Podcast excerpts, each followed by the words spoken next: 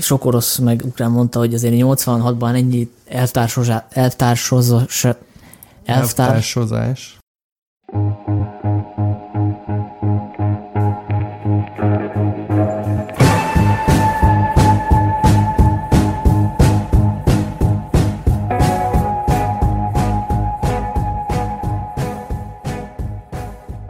Sziasztok, ez itt a Filmvelből podcastjének 42. adása, az én nevem Baski Sándor, itt van velem Huber Zoltán. Sziasztok. És Varga Dénes. Sziasztok. Ez a mostani adás egy kicsit ilyen, nem, nincs koncepciónk, tehát össze-vissza fogunk beszélgetni olyan sorozatokról, amik aktuálisak vagy fontosak, illetve lesz közt egy olyan is, amit többen kértek, hogy beszéljünk róla, ez pedig a Chernobyl, amiről kb. mindenki beszélt az utóbbi időben. Ez volt az HBO nagy dobásra a trónok harca után, és utána lesz egy kis egy nyári kaland levezetésnek, és talán egy kis Black Mirror is. Ezek mind nagyon friss sorozatok. Dénes, miért akartál beszélni a Csernobilról? Te, volt, te voltál, aki először vetetted föl, hogy kéne. Azért, mert szerintem megtalálták a tökéletes formátumot a téma feldolgozásához, a mini sorozatot, továbbá méltó módon nyúltak ez az nagyon összetett, és a mai napig hát vitatott megítélés sor, ö, ö, katasztrófához, és hát szerintem ez az egész emberiség érdeke, hogy minél többet és minél pontosabbat tudjunk erről az eseményről, és hogyha ezt, és ez az HBO szórakoztatva, de ugyanakkor a legnagyobb felelősséggel hajtotta végre ezt a nemes célt. Egy, egy, egy nagyszerű korszakos sorozat teremtődött szerintem. És nem csak, hogy a formát találták meg a témához, hanem a témát magát is megtalálták, mert hogy erről nem nagyon készült még tudomásom szerint. Ugye könyvek feldolgozták, de se a tévésorozat, se a film nem foglalkozott ezzel eddig. Valami orosz film talán volt, én ugyan Lehet, hiszem. de hogy így úgy értem, hogy ilyen nagyobb figyelmet kapott. Tehát, hogy ez egy olyan sztori, amit mindenki persze megkereshet a neten, olvashat utána, megnézheti a Wikipédia szócikket, és igazából a sorozat nem is mm, ás nagyon-nagyon mélyre, tehát hogy nincsenek benne olyan olyan új információk, amiket egyébként így nem tudtunk eddig, de szerintem nagyon jó, hogy ezt végre feldolgozták, mert tényleg nagyon fontos dologról van szó. Hát igen, ez pontosan az a téma, amikor a valóság tálcán kínál egy, egy megrendítő, igazából a képzelt ártatlan kicsit található történetet, és ezt csak jól össze kell sűríteni. Tehát azt akartad mondani, hogy az élet a legjobb forgatókönyvíró? Igen, csak megpróbáltam ezt a közszélet elkerülni, és így ehelyett így sajnos zavarosan fogalmaztam, akkor maradjuk De a közhelynél. abszolút igazad van. Egyébként az az érdekesebb szerintem, hogy miért nem csinálták meg eddig. Tehát, hogy utólag ez van, hogy az ember fejére csap, hogy basszus, ez mekkora ötlet, és Igen. adta volna magát a dolog, pláne, hogy ennek vannak ilyen elég erős dramaturgiai adottsága ennek a történetnek, tehát kvázi az, hogy az egyik főszereplő, aki kivizsgált, az később öngyilkos lett, és úgy tűnik, hogy a hogy emiatt a szerepe miatt, amit játszott ebbe a történetbe, illetve a későbbi ilyen politikai dolgok miatt, tehát hogy ez nagyon adta volna magát, hogy megrendezzék, megcsinálják.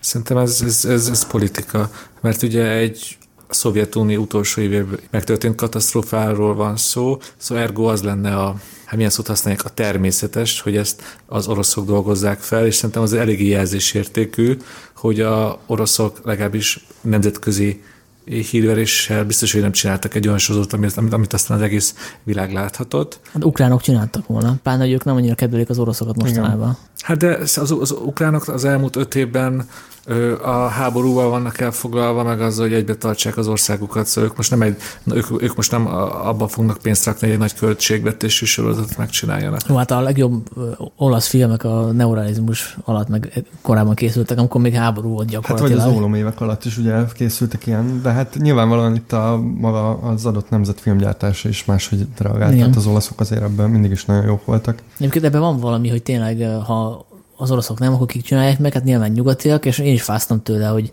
izgalmas a téma, de most nézem azt, hogy angol színészek, angol, meg manchesteri, meg mindenféle akcentussal beszélnek Csernobilba, ami még jobb opció, ugye a rosszabbik az, hogy a, megpróbálják az angolt orosz akcentussal beszélni, amit tényleg mészhetetlené teszi az egész uh, sorozatot, és vannak ilyen filmek is. Azt hiszem John Malkovichnak is volt egy nemrég, ahol valami orosz maffia vezért játszott, Igen. és borzalmasan törte a, az angolt Ehhez képest meg lehet simán szokni az akcentusokat. Egyébként mondta a rendező a meg a kreátor is a színészeknek, hogy jöhettek a természetes akcentusuk, de azért egy kicsit venjenek vissza. Tehát ugye, aki mondjuk Liverpool vidékéről származik, vagy Manchesterből, ezek a scouserek, vagy a skótok, azoknak az elég vastag akcentusuk van, mm, és nekik így mondták, hogy egy picit venjenek vissza belőle, de amúgy nem kell rájátszani, úgy beszélnek, ahogy természetes uh-huh. egyébként. És amúgy az egyik szereplő a tűzoltó felesége, ő, ő ír például, szóval. Hát vagy Stellan Skarsgård, aki meg svéd. svéd. Uh-huh. Szóval azért itt keverednek a különböző igen. akcentusok. És igazából szerintem itt az a kérdés, hogy, hogy ezek a, akkor hívjuk őket ugye nyugat-európai színészeknek, ugye nem csak angol száz, hogy mennyire tudjuk nekik elhinni, hogy ők kommunista funkcionárusok vagy épp tudósok, és nálam egyébként a, a csúcspont az a Stellan Skarsgård volt, mert kb. fél résznek kellett el, eltelnie, addig, amíg én rádöbbenjek, hogy de basszus, amúgy ez a ez az igazi bolsevik pártember, ez amúgy a Stellan Skarsgård. Szóval én nála éreztem leginkább az átalakulást. De a többi színésszel is nagyon-nagyon elégedett voltam. Nekem mint egy picit mélyebb lett volna hangja, nem? A, a Skarsgårdnak. És nekem azért nem tűnt fel, mert nagyon reszelős, igen, szerintem is valami volt vele, mert én uh, egy pár percig így bizonytalan voltam, hogy ő az vagy nem, aztán ugye így nyilván rájössz, hogy ő az, Akkor de hogy, is de hogy nekem élmény. is megvolt ugyanaz az élmény, amit mondasz, hogy tényleg egy pillanatra úgy elbizonytalanodtam, hogy hú, ez hasonlít, ő az, de igen. Hitelességhez visszatérve, nekünk annak tűnik, meg az is, de sok orosz meg ukrán mondta, hogy azért 86-ban ennyi elvtársozás már nem volt, tehát hogy ez kicsit amerikai van erre játszva, mert az olyan látványos, meg jól hallatszik, hangzik, amikor a elvtársnak szólítják minden második mondatba pár funkcionálisok egymást, de ez mm. nem volt annyira gyakorlat. Tehát ugye a közeg hiteles, és ugye ezért is fontos volt, hogy megteremtették ezt a nagyon izgalmas milliót, ugye azt hiszem Litvániába forgattak, meg Ukrajnába. Meg Lengyelországban itt. Igen, ahol még nyilván... Ukrajna. Ja, Litvánia és Ukrajna. Ahol még nyilván úgy nézek az épületek, mint a 30 Igen. éve, tehát hogy ez, ez segített. Mert ugye a, a kreátor, a, a Craig Mason, aki egyébként egy brooklyni író, mindenki leírta, meg elmondta már róla, hogy korábban ilyen tapló vigyátékokat rendezett, Igen, tehát ez meglepő volt. Na, mi, szóval elmondta, hogy azért akart, hogy minden részes stimmeljen, tehát stimmeljenek a, nem tudom, a, a díszletek, a tapéta a falon, mert hogy ezzel akar tisztelni az áldozatok emléket, meg azoknak az emberek előtt, akik hősökként részt vettek ebben Igen. a mentésbe. Ami biztos igaz, csak ugye ott a másik része, hogy ez viszont hitelesíti, ellenpontozza azt, hogy itt angol meg amerikai nem, bocsánat, amerikai színészek nincsenek, angol meg mm. európai színészeket látunk. Ez azért hitelesíti a dolgot, meg hitelesíti azokat az apró kis dramaturgiai csúsztatásokat, amik vannak a filmben. Tehát, hogy ez, ez fontos volt, hogy legalább bizonyos tére hiteles legyen a, a sztori, hogyha már eltérnek a valóságtól néhány ponton. Meg hát ugye az csak egy rétege, ez, ez a rettentően a aprólékos tárgyi hitelesség, amiről nagyon sok cikket lehet az interneten olvasni, hogy még a legkis karszalagok, minden, minden tényleg 1986. Csak ugye ez a tárgyi hitelesség, ez kicsit átfolyik, a, ahogy nézzük a sorozatot, a fő témájába, ugye, hogy az igazság természete. És ugye ez tök szép, hogy, hogy rétegezve van ez a sorozat, hogy, hogy az igazság az ilyen több szinten létezik, vagy, vagy pedig fájóan hiányzik. Ugye, amit a tárgyakkal megteremt, az magából a társadalomból, ez a igazság, az viszont teljesen hiányzik. Ez tök érdekes, hogy játszik az igazság fogalmával ez a sorozat. Hát meg ugye sok felvételt, konkrétan dokumentum felvételeket újra forgattak, tehát hogy ebben a, ebben a szempontból is hiteles, és ugye vannak is bejátszások, tehát például egy telefonhívás bejátszanak, ami eredeti, tehát azért, azért itt tényleg ez a hitelesség ez több, több szinten is működik, míg más szinten nem feltétlenül, de majd gondolom erről beszélünk. Hmm. Hogy... Egyébként maga a rendező, én ezt magam nem hallgattam meg, de a, a, fikciós dramaturgai húzásait úgy védi, vagy legalábbis úgy magyarázza meg, nem tudom, olvastátok el, hogy egy külön podcastet indított, és állítólag, akkor ez inkább te beszélj szerintem, állítólag mindig elmagyarázza, hogy az a fikciós betét miért volt szükséges. Szerintem ez egy, ez egy tök őszinte és ö, bátor gesztus. Ja, persze, hát hogy jelezni akarta, hogy ö, muszáj volt bizonyos dolgokat változtatni, de nem akar úgy csinálni, hogy mint hogyha az ő sorozata lenne mostantól kezdve a valóságra, így lehet hivatkozni, meg ö, mondjuk ezt vetítik történelmi órákon, akkor azért onnantól kezdve a, az úgynevezett igazság. Igen. Szóval ez egy, ez egy korrekt dolog, meg, meg szerintem ez jó kezdeményezés más rendezőknek is, hogy podcastben magyarázzák a bizonyítványt. Mert ugye ezek a podcastek úgy jöttek ki, hogy az adott rész leadása után voltak elérhetőek, és közvetlenül arra a részre reflektáltak, tehát hogy mit tudom én, a második rész podcastjében vigyáztak arra, hogy nem mondják hogy mi fog az ötödikbe történni. Nekem ami szó, ami állandóan eszembe jutott minden jelenetnél, minden ugye, marketing cikknél, vagy kritikánál, az, az, az a felelősség érzete, hogy itt mindig azt éreztem, hogy az alkotók tudják, hogy amihez nyúlnak, az egy nagyon fontos és a mai napig egy életbevágó dolog, és így is dolgozzák fel, és ez nekem nagyon szimpatikus volt. Egyébként a részletekre törekvésnek van egy hátültője, lehet egy hátültője, és hogyha én nagyon akkurátosan odafigyelek minden apróságra, és ezt hangoztatom is, akkor viszont mások meg olyan szemüveggel kezdik el nézni, hogy keressék a hiteltelenséget, és, és százszázalékosan nem lehet rekreálni a, a 30 évvel ezelőtti Ukrajnát. Például fölfedezték a orosz újságírók, akik nyilván a propaganda rá, ráhúzította őket a sorozatra, hogy a ablakok például nyílászárosak, modern nyílászárosak sok esetben. Ami persze, most mondhatjuk, hogy hát jó, hát most ilyen apróságok kifoglalkozik, de hát épp arról beszéltünk most, hogy az apróságok azok számítanak, tehát hogy azt mondom, hogy oké, okay, tök jó, hogy stimmelnek a részletek, de fontosabb, hogy a nagy egész, az összkép az, az, az rendben legyen, és az elég rendben van. Hát így van, meg hát most uh, nem az orosz újságírókat kell itt meggyőzni, tehát ez, ez egy, azért nem, ez egy nyugati közönségnek készült, az, az HBO Igen, és ezért van a sok elvtársodás, mert egy nyugati közönség azt így elvárja. Így van, tehát... de, de állítólag az orosz, ukrán és egyéb posztszovjet népek, ott is nagyon pozitív lett a fogadtatása ennek a sorozatnak, és ugye mondtad, hogy hibák vannak. Én azért azt olvastam, hogy hogy ők is odáig vannak attól a, a részletgazdaságtól és autentikusságtól. Szóval, amit eddig kaptak egy a, amerikai vagy akár nyugat-európai ö, tévé vagy filmtől, ahhoz képest ez, ez, ez sokkal hitelesebb, sokkal inkább azt mutatja, hogy milyen volt az élet a kommunizmusban, és nem azt mutatta, ahogy a hidegháború alatt az amerikaiak elképzelik a gonosz Szovjetuniót. Uh-huh. Ebben szerintem a prekoncepció is benne van, hogy mindenki úgy jött le megnézni, hogy na, akkor itt van még egy tipikus amerikai sorozat, amiben kiderül, hogy a minden orosz, minden ukrán hülye volt, és elnagyolt figurák lesznek, meg ilyen papírmasi díszletek, és ehhez képest ugye kellemes meglepetés volt, hogy teljesen hiteles a millió.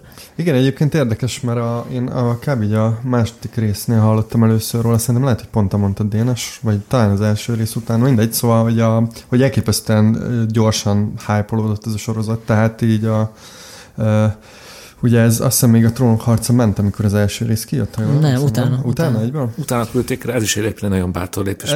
mi, mi az, ami ugye a trónok harcával Igen. versenyre kellett, és de ez kiderült, nem, hogy, hogy kit De ez nem volt tudatos. Tehát épp, nem, az, épp az a poén, hogy az HBO-t az teljesen meglepte. Én Igen. most utána néztem a, az HBO sajtóközleményét, és nem, nem hirdették. Egy levél volt, amivel összefoglalva küldték, hogy milyen új sorozatok vannak májusban. És ott volt két Igen. sor.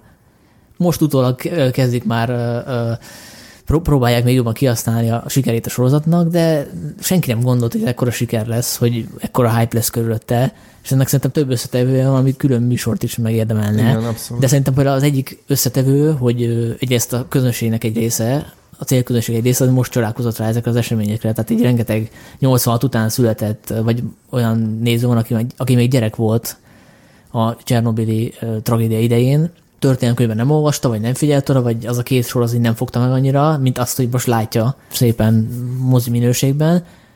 Tehát a téma egyrészt, másrészt szerintem, ahogy föl lett vezetve. Tehát, hogyha megnézzük az első epizódot, az teljesen ilyen mesteri módon vezeti be ezeket az eseményeket. Ugye nem úgy, úgy jutunk, hogy látjuk a nagy robbanást, vagy nem ilyen tipikusan építkezik, hogy, hogy látjuk, hogy mi történik az atomerőműben előző nap, mi, igen, mi vezet el a robbanásig, akkor aztán a robbanásnél látjuk nagy, nem tudom, premierplámba, totálba, visszajátszva, hanem ugye nyitunk a főszereplő nyilkosságával, ez már rögtön így megfogja az embereket, hogy hoppá, itt van egy óriási nagy atomkatasztrófa, és mégsem azzal kezdünk, hanem egy ilyen kis emberi tragédiával, ami szerintem sokkal jobban megfogja az embereket, mint a mint mondjuk azt látjuk, hogy tízezer ember szenved, mert az, az nehezebben megfogható tízezer ember szenvedése, mint egyetlen egy emberé.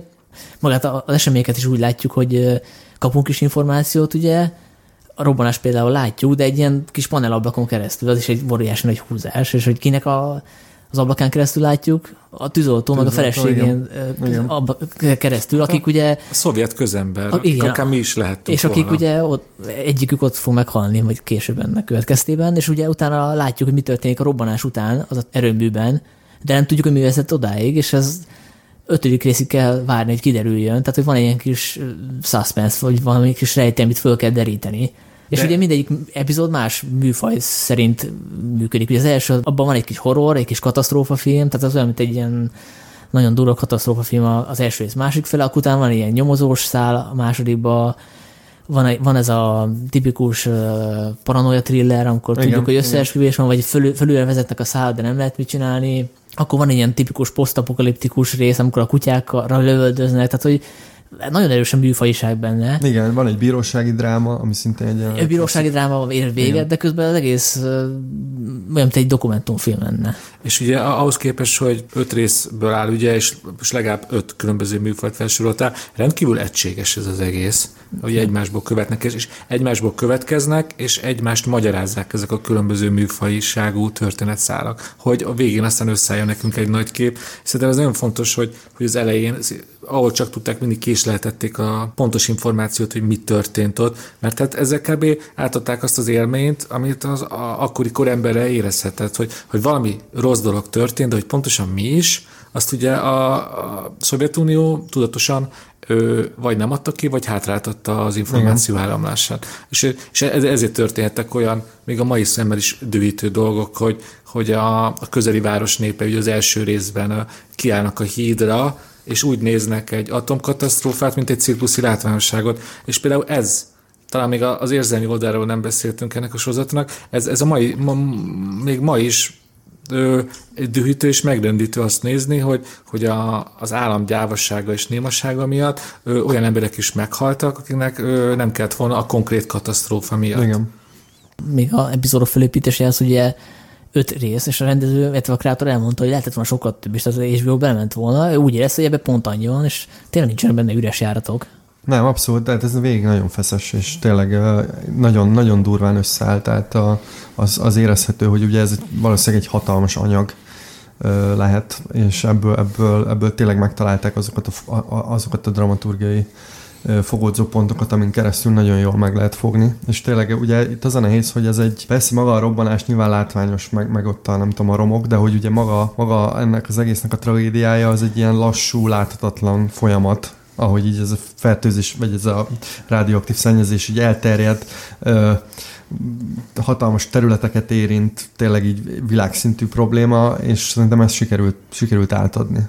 Mert, mert bevonódsz érzelmileg, és tényleg követed ezeket az embereket. Ja, igen, hát ugye különféle, ugye van egy főszál, amit látjuk a Legaszovot, meg a, a Skarsgård által játszott uh, figurát, Srepcsina. igen, meg a, meg a nőt, aki ugye egy fiktív figura, de ugye emellett látjuk a, a tűzoltók sorsát, a bányászok is ott vannak, Igen. ugye akik, Hát a katonákat. akik a tetőt letakarították, és ugye az a rész az valós időben van fölvéve, az, amikor 90 másodpercig lehetnek csak fönn a tetőn. És ugye az a, az, az, a, az a filmes feszültségteremtés magas iskola. Gondolom, azt is úgy néztétek végig, hogy nem mozdultatok a székbe, persze, és hogy számoltátok vissza, hogy úristen, még mennyi Igen. van hátranak a szegény szerencsétlennek a tetőn. Hát vagy a búvárok, ugye? Igen. Meg a búvárok, igen. igen. És itt jönnek be egy, egy kis dramaturgiai trükközés, hogy például a búvároknál nem említi a rendező az ötödik rész stábistája utáni feliratig, hogy ők nem haltak meg, de ugye mi elhiszük, hogy hát az Hát hát igen. történt. Meg ugye például, amikor helikopter belezuhan a reaktorba, hát az nem úgy történt, volt egy ilyen helik- helikopter baleset, hónapokkal később a, a takarítás közben, és nem azért zuhant le, mert megzavarta volna a gépet a sugárzás, hanem valami triviális baleset volt. De a sorozatban úgy van beállítva, hogy az akkor történt, és hogy annyira erős volt a sugárzás, hogy bevonzott a helikopter, hát nem így volt. És a bányászok sem mesztelenül dolgoztak, tehát ez tök Jó, jól néz ki, jó, jó nyilvánvalóan. poén, de Igen. nem mesztelenül dolgoztak. Oké, csak most eh, olyan apró dramaturgai sűrítéseket hozol fel kritikaként, amit amúgy egy, egy másfajta filmnél felsemlegetnek, és természetesnek vennénk ilyen sűrítő eszközöket. Szóval tök érdekes, Hát ez ebből fakad, hogy ha büszkékedsz az, hogy milyen baromi részletes, amit csináltál, akkor nyilván más meg lukakat fog ütni ebben a, a Építményben. építményben. Bocsánat. Hát jó, de azért tegyük hozzá, hogy voltak szerintem problémásabb dramaturgiai megoldások. Ö, Tárgyalás. A, például a- egyrészt a tárgyalás, meg hogy, hogy ugye nagyon sokszor kiálltak, tehát például a központi bizottság ülésén felállt a tudós, és nemet mondott, és ő ugye többször így nyilvánosan felállt. Most azért én nem éltem a Szovjetunióban, de, de valahogy úgy képzelem el, hogy azért egy, egy diktatúrában nem tudsz így tiltakozni, mert hogyha át akarod vinni az igazadat, akkor a háttér utakat kell, és a kiskapukat. Ez egy nagyon amerikai vagy ilyen hollywoodiasított uh, dramaturgia, hogy a hős az így kiáll az igazáért és szembeszáll a rendszerrel, és ő ilyen tökös Igen. gyerek, hogy ő megmondja. Meg amikor a bányászok összekenik a Igen, vagy minisztert. például, igen, tehát ez is olyan, hogy de, ezek kurva tök, jól nézett ki. tök jól néznek ki, meg én értem, és igazából nem is haragszom ezért, mert hogy nyilván kell nekünk, kellenek nekünk ezek az azonosulásra alkalmas hősök, és nyilván nem lehet megoldani dramaturgiailag egy öt részes sorozatban, hogy bemutasd ezeket a háttérben zajló kis folyamatokat, amikor így elindítasz valamit, és akkor próbálod az igazadat így átverni a különféle egy ilyen diktatúrában, ugye mindenféle szintek vannak, mindenféle hivatalok, mindenféle beosztottak, és hogy valahogy így lavírozgatni kell, ez nyilván nem, nem jól, nem néz ki jól. Tehát Jó, de azért ezt tegyük hozzá, hogy 1986-ot írtak, és nem az 50-es, 60-as éveket. Persze, de azért- A, a, a szovjet diktatúrának is azért voltak különböző ö, szintjei. Én, én a- amikor a kutatómunka fogalmasítottak a film érdekében, én el tudom írni, hogy Legasov tényleg így kiállt. Aztán A tárgyaláson nem állt ki, mert nem volt azt ott. tudom, hogy a tárgyaláson igen, de, de viszont De az, más hogy... állt ki, mert meg vannak a jegyzőkönyvek, tehát az egy ilyen olyan tárgyalás volt, mint a tanúba, tudod, amikor a Pelikán Igen, elvtárs igen, meg tudja, hogy megvan az ítélet. Az olyan, olyan volt, tehát hogy konkrét bizonyítási eljárás, meg Oké, csak mi most a központi bizottság üléséről jó, beszélünk. hát most ott ki tudja, hogy, hogy mi történt. igen. nyilvánvalóan És, és, és ugye azért az nagyon benne van, hogy, hogy ő hatalmas árat fizetett Legasszov. Ez- ez abszolút, de hát ez- ez- Ugye a KGB konkrétusan ö, élete végig elnémította, és így a teljes egzisztenciáját megsemmisítette. Igen, Persze. igen. Nem, Mikor- most nem kicsinyíteni akarom okay. Legaszoknak az érdemeit. Igen, van, van, olyan, elsőre. van olyan értelmezés is, hogy nem azért lett öngyilkos, mert hogy konkrét lelkiismeret fudása volt, hogy nem tett meg mindent, vagy hasonlók, hanem hogy úgy rekesztették ki, hogy például mindenki kapott kitüntetést a, azért, amit Csernobilban tett, és ő meg nem, és ezt úgy érezte, hogy, hogy ezért teljesen el akarják zárni, el akarják hallgattatni, meg hogy volt egy cikke is a Pravdában, ezt egyébként az orosz propaganda hozta most föl, hogy, hogy milyen hazugság a film vége, hiszen, hiszen megírhatta az aggájait a Pravdában, csak azt kifejtették, hogy az a cikk, azt visszadobta a Pravda, és a halála után jelent már csak meg, tehát uh-huh. hogy Igen. igen, de nyilván akkor ezek szerint ő, ő konkrétan felszólalt. Tehát, hogy ő valóban egy ilyen, tehát nem is lázadó figura volt, de, Nem, hát de nyilván... volt ellenvélemény, és ő- bocsánat, az még fontos, hogy ő, ő nem egy atomtudós volt, ez, ez kimarad a filmből, hogy ő a energiaügyi, nem tudom milyen osztályon dolgozott, tehát ő neki nem atomenergia egyáltalán nem volt a szakterülete. Aki konkrétan szakértő lett volna, azok mind nyaraltak éppen, vagy nem tudom hol voltak, és ezért került ő oda. Aztán persze kitanulta nyilván, meg, meg azért az alapokat tudta, de ezért volt neki szüksége segítségre, például arra a, a, a rengeteg tudós, aki ott volt, és akinek a figuráit összegyúrták a Egy, Emily, Watson, Emily Watson olyan karakterét. fehér orosz tudós, nem? Igen, igen. Igen. De egyébként ez tök érdekes aspektus, ez fura, hogy ezt nem emelték ki, hogy olyan embert küldek oda, aki annyira nem téma szakértő. Igen, mert ezt a másik, a Shreb, Shreb, hogy? Srebcsina. Srebcsinál figurájában jelenik ez meg, amit én egyébként nekem nagyon-nagyon tetszett ez a figura, pontosan azért, mert ugye ő be is vallja, hogy ő egy tulajdonképpen egy sima hivatalnok, aki felküzdötte magát a pártrétlen, és nekem nagyon tetszik az a mondata, amikor mondja, hogy hát azért nem gondoltam, hogy komoly a helyzet, mert hogy engem küldtek ide. Ez szerintem ez így mindent elárul a, a szovjet rendszerről, hogy, hogy tényleg, és végülis ő, ő, az ő, ő drámája szerintem nagyon erős, hogy végülis helytált. Hát igazából a legnagyobb utat ő, ő járja Igen, be, mert tehát, ő, egy, ő ő- egy hithű kommunistából lesz egy lelkismerettel bíró és a lelkismeret által cselekvő személy. Legaszó, legaszóbb is hitű kommunista volt, azért tegyük hozzá. Hát de azért a film, ele- ő már azért a film elején is azért komoly kétségekkel. Mármint a valóságban, a filmben lehet, hogy nem. Nem, nem, ott a filmben, ha így mondatok, jelzésértünk azért mondták, hogy emlékeztek, hogy még a film végén, mikor a KGB a félrevonja és meg akarja félremíteni, akkor a múltját emlegeti. Ja, igen. is, ő is ő a, a Ja, igen, ott társuk volt, hogy és olyatokat benne volt a nem tudom milyen bizottságban, meg hogy zsidó ellenes Igen, dolgokat csinált az igen. egyetemen. igen. Ez egy tipikus ilyen KGB módszerre Igen. próbálták elbizonytalanítani. Igen. Egyébként a két férfinek a kapcsolata szerintem az egyik legjobb aspektus a, a Igen, sorozatnak, az ahogy ez abszolút. fejlődik. És ugye ez is a dramaturgiai találmány részben, ők valószínűleg jobban voltak, tehát vannak ilyen fotók, ahol látszanak, hogy nevet, nevetgélnek például a Bécsi azon az atomkonferencián ott is, tehát hogy ők jobban voltak, csak ugye valóságban nem ők hozták ketten a döntéseket, ahogy így a sorozatban látjuk, hanem a bizottságok. Tehát így konkrétan mindent bizottságban kellett megvitatni, és ö, nem ilyen individuális módon, mint ahogy a, egy amerikai filmben egyébként nem Hát igen, fura. igen, na pontosan ez, tehát ezt, ezt, ezt pedzegettem én is, hogy ugye a Szovjetunió, vagy hát bármilyen kommunista diktatúra azért máshogy működik, tehát itt a pont az individuumot próbálják visszaszorítani. Tehát ez, ezeket nehéz egy ilyen amerikanizált dramaturgiába behelyezni. De, de az a része azért szépen benne volt a sorozatban a kommunista diktatúráról, hogy a, a, a döntést azt mindenki kerüli, ugye ahogy a Szovjetunióban is, vagy felfele, vagy lefele tolják, csak hogy ők ne legyenek semmiért felelősek. Ez gyönyörűen benne volt a sorozatban, ami ugye közvetetten mutatja, hogy hogy következett be a tragédia, és ilyen nagyobb vonalakban meg odáig is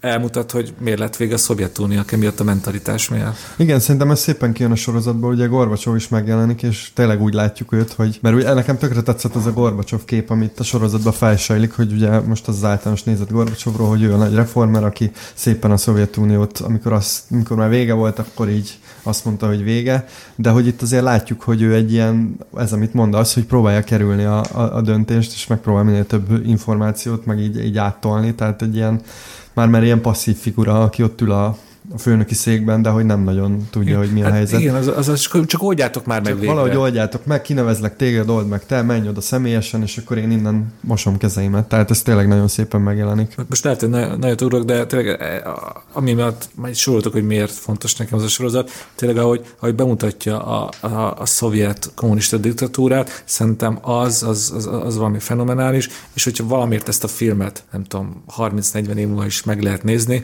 amikor már tényleg nagyon kevés embernek lesz közvetlen élménye kommunista diktatúrával kapcsolatban, legalábbis remélem. Ez, ez a film, ez így, ez így, ez így tökéletesen visszaadhatja azt az élményt. Igen. Milyen is lehetett egy ilyen korban élni. Ugye hát nekem szerencsére én, én óvodás voltam, és akkor is csak Magyarországon, de valami kis, kis ismerős érzés azért még így is volt benne. De ez nem a kommunizmusról szól csak ez a sorozat, tehát attól érdekes, hogy ez szerintem működni fog mondjuk 10-20 év múlva ja, is. Abszolút. Tehát, hogy a... Nem, én ezt most arra tehát mondtam, nem, nem egy vádirat a szovjet rendszer, és nem az volt szerintem a rendező meg a kreator célja, hogy párhuzamot vonjon a Szerintem akkori rendszer, meg a mostani ez rendszer vádirat között. a szovjet rendszer ellen ez a film. Szerintem nem, ez az, az a rendszer ellen vádirat, ahol szolgalelkűség van, és bólogató Jánosok vannak, és mindenki, hát mindenki hazudik, és mindenki, igen, csak ugye az a nagy állítás a rendezőnek, vagy a kreatornak, és el is mondja, hogy most sem mondjuk annyira messze ettől, és szerintem a, a sikeres sorozatnak erre is visszavezethető, hogy ez nem csak egy ilyen izgalmas múltbéli eseményt elevenít fel olyanoknak, akik még nem látták, hanem egy olyan történet egy olyan aspektusból, amihez most is lehet kötődni. Tehát nem véletlen, hogy tele van mémekkel az internet, mert hogy mi, mi a vicces abban, hogy a, látjuk a péksapkába a, hogy hívják azt a idiótát? Melyiket? Van egy pár. Hát azt a 3,6-os a, aki mondja, hogy ja, igen, not, great, not great, not terrible, Dilatov, tehát hogy, hogy, hogy berakják kortárs politikai környezetbe mémként, mert hogy azt gondolják, hogy és jogosan hát szerintem, szerintem, hogy rímel a, rímel a mai amerikai valóságra, akár magyar valóságra, kelet-európai valóságra ez a, ez a parabola. De, de csak gyors hagyj erre. Szóval, amiről te beszélsz, meg amiről én beszéltem, ezek nem egymást kizáró tényezők. Amiről én beszéltem, hogy ez egy történelmileg hiteles, fikciós fi- film. Igen, és mondta, amit, hogy egyetérte. A, amit aztán lehet mutogatni később is, hogy hogy működött a szovjet rendszer, és az a másik, az is teljesen egyetértek, hogy ez a, ez a mai nap a mostani társadalmi politikai viszonyok között is rendkívül aktuális. De nem vitatkozok, én pont ezt mondtam, hogy azért tök jó a sorozat, mert hogy hogy amennyire mond valamit a szovjet rendszer, annyira, annyira mond valamit a, a mai rendszerről is. Hát én, én egy kicsit így univerzálisabban fogtam, én is gondolkoztam, hogy miért, miért ilyen nagy hype ez, meg, meg olyan emberek nézték, hogy az ismeretségi köröm, hogy teljesen meglepődtem, és, és várták, és kérdezték, hogy láttam-e már, mert milyen szuper, mert itt a, ez a sorozat szerintem az igazság fogalmával foglalkozik nagyon sokat, és az igazság fogalma most, most levetíthetjük többfajta aspektusra, adhatunk neki ilyen politikai színezetet, vagy akármilyet, de az igazság fogalmával kapcsolatban van valamiféle válság, vagy legalábbis valami, valami érezzük, hogy valami nem oké, okay, és szerintem azért nagyon, azért talált be annyira ez a sorozat, mert hogy itt pontosan ezt pedzeget, hogy mennyire veszélyes, hogyha eltávolodunk az igazságnak egy ilyen nagyon klasszikus fogalmától, és hogy tényleg ez a, ezek az ilyen a felelősség eltolása, ezek a döntésképtelenség, meg ez, a, ez az áthárítás, ez milyen, milyen iszonyú durva tragédiához vezethet, még úgy is, hogyha egyébként mindenki jót akar. Mert hogy az az érdekes, hogy ebben a sorozatban tulajdonképpen nyilván ugye nagy felelőssége van az atomerővet üzemeltetőknek, de ők végig úgy gondolták, hogy van egy stop gomb, amit meg lehet nyomni, és hogy nem lesz semmi baj, mert van egy stop gomb. Tehát, hogy itt, itt így nagyon érdekesen rétegződnek ezek a dolgok. Hát a főszereplő, hát az atomerőműve a helyettes vezető azon az éjszakán, az magának akart jót, azt tudjuk, mert hogy abban hát bizony, hogy előléptetés fog kapni. Van, de azért mások közjó érdekében. Ez, ez oké, okay, csak ő hogy azt mondom, se gondolkozott közjóban, ő egy karrierista barom. Így van, csak hogy úgy gondolta, hogy hát, ha minden kötél szakad, megnyomjuk a F15-ös, vagy nem tudom, hanyas gombot. Ugye ő nem tudhatta, hogy az nem jó most teljesen most nem mentegetni akarom, most félre ne értsetek. Csak hogy igen, hogy mindenki így az egyéni ö, egyéni karrierét egyengeti, meg, meg hogy izé, nem tudom, ősünk előbbre a létrán, és hogy ez egy ilyen durva világszintű katasztrófával tud eszkalálódni. Igen. És Csak... szerintem ezt, ezt, ez bárhol most, ez nagyon aktuális. És ez egyébként aktuális is lesz. És nem véletlenül, hogy ráhúzták az egészet a globális felmelegedésre. Igen, például a globális felmelegedésre is rá lehet húzni, mert ugye az is egy láthatatlan, hosszú távú dolog, de szerintem bármire ráhúzhatod, ahol, ahol pontosan ezek a kérdések hát felmerülnek. Hát most, most hogy mondjak egy, egy, egy lokális és nagyon aktuális magyar példát, ugye Magyar Tudományos Akadémia. Ugye látjuk ezt a sorozatot, ahol a, a tudósoknak a szavát csak nagyon nehezen hiszik el, és adnak neki egy tudóshoz méltó súlyt, mértéket. És most is aktuál politikai érdekek mentén tudósoknak veszük el egy, komoly 150 éves intézménynek a függetlenségét, és rettentő nagy felelősség, felelőtlenség Szóval eh, abban teljesen egyetértek, hogy nagyon sok aktuális példát is lehet hozni ezzel kapcsolatban, hogy az, az igazság kiüresítése, és az igazságnak, ennek a fogalomnak ilyen teljesen önkényes használata. Meg az, hogy a vélemény az fontosabb, mint a úgynevezett igazság.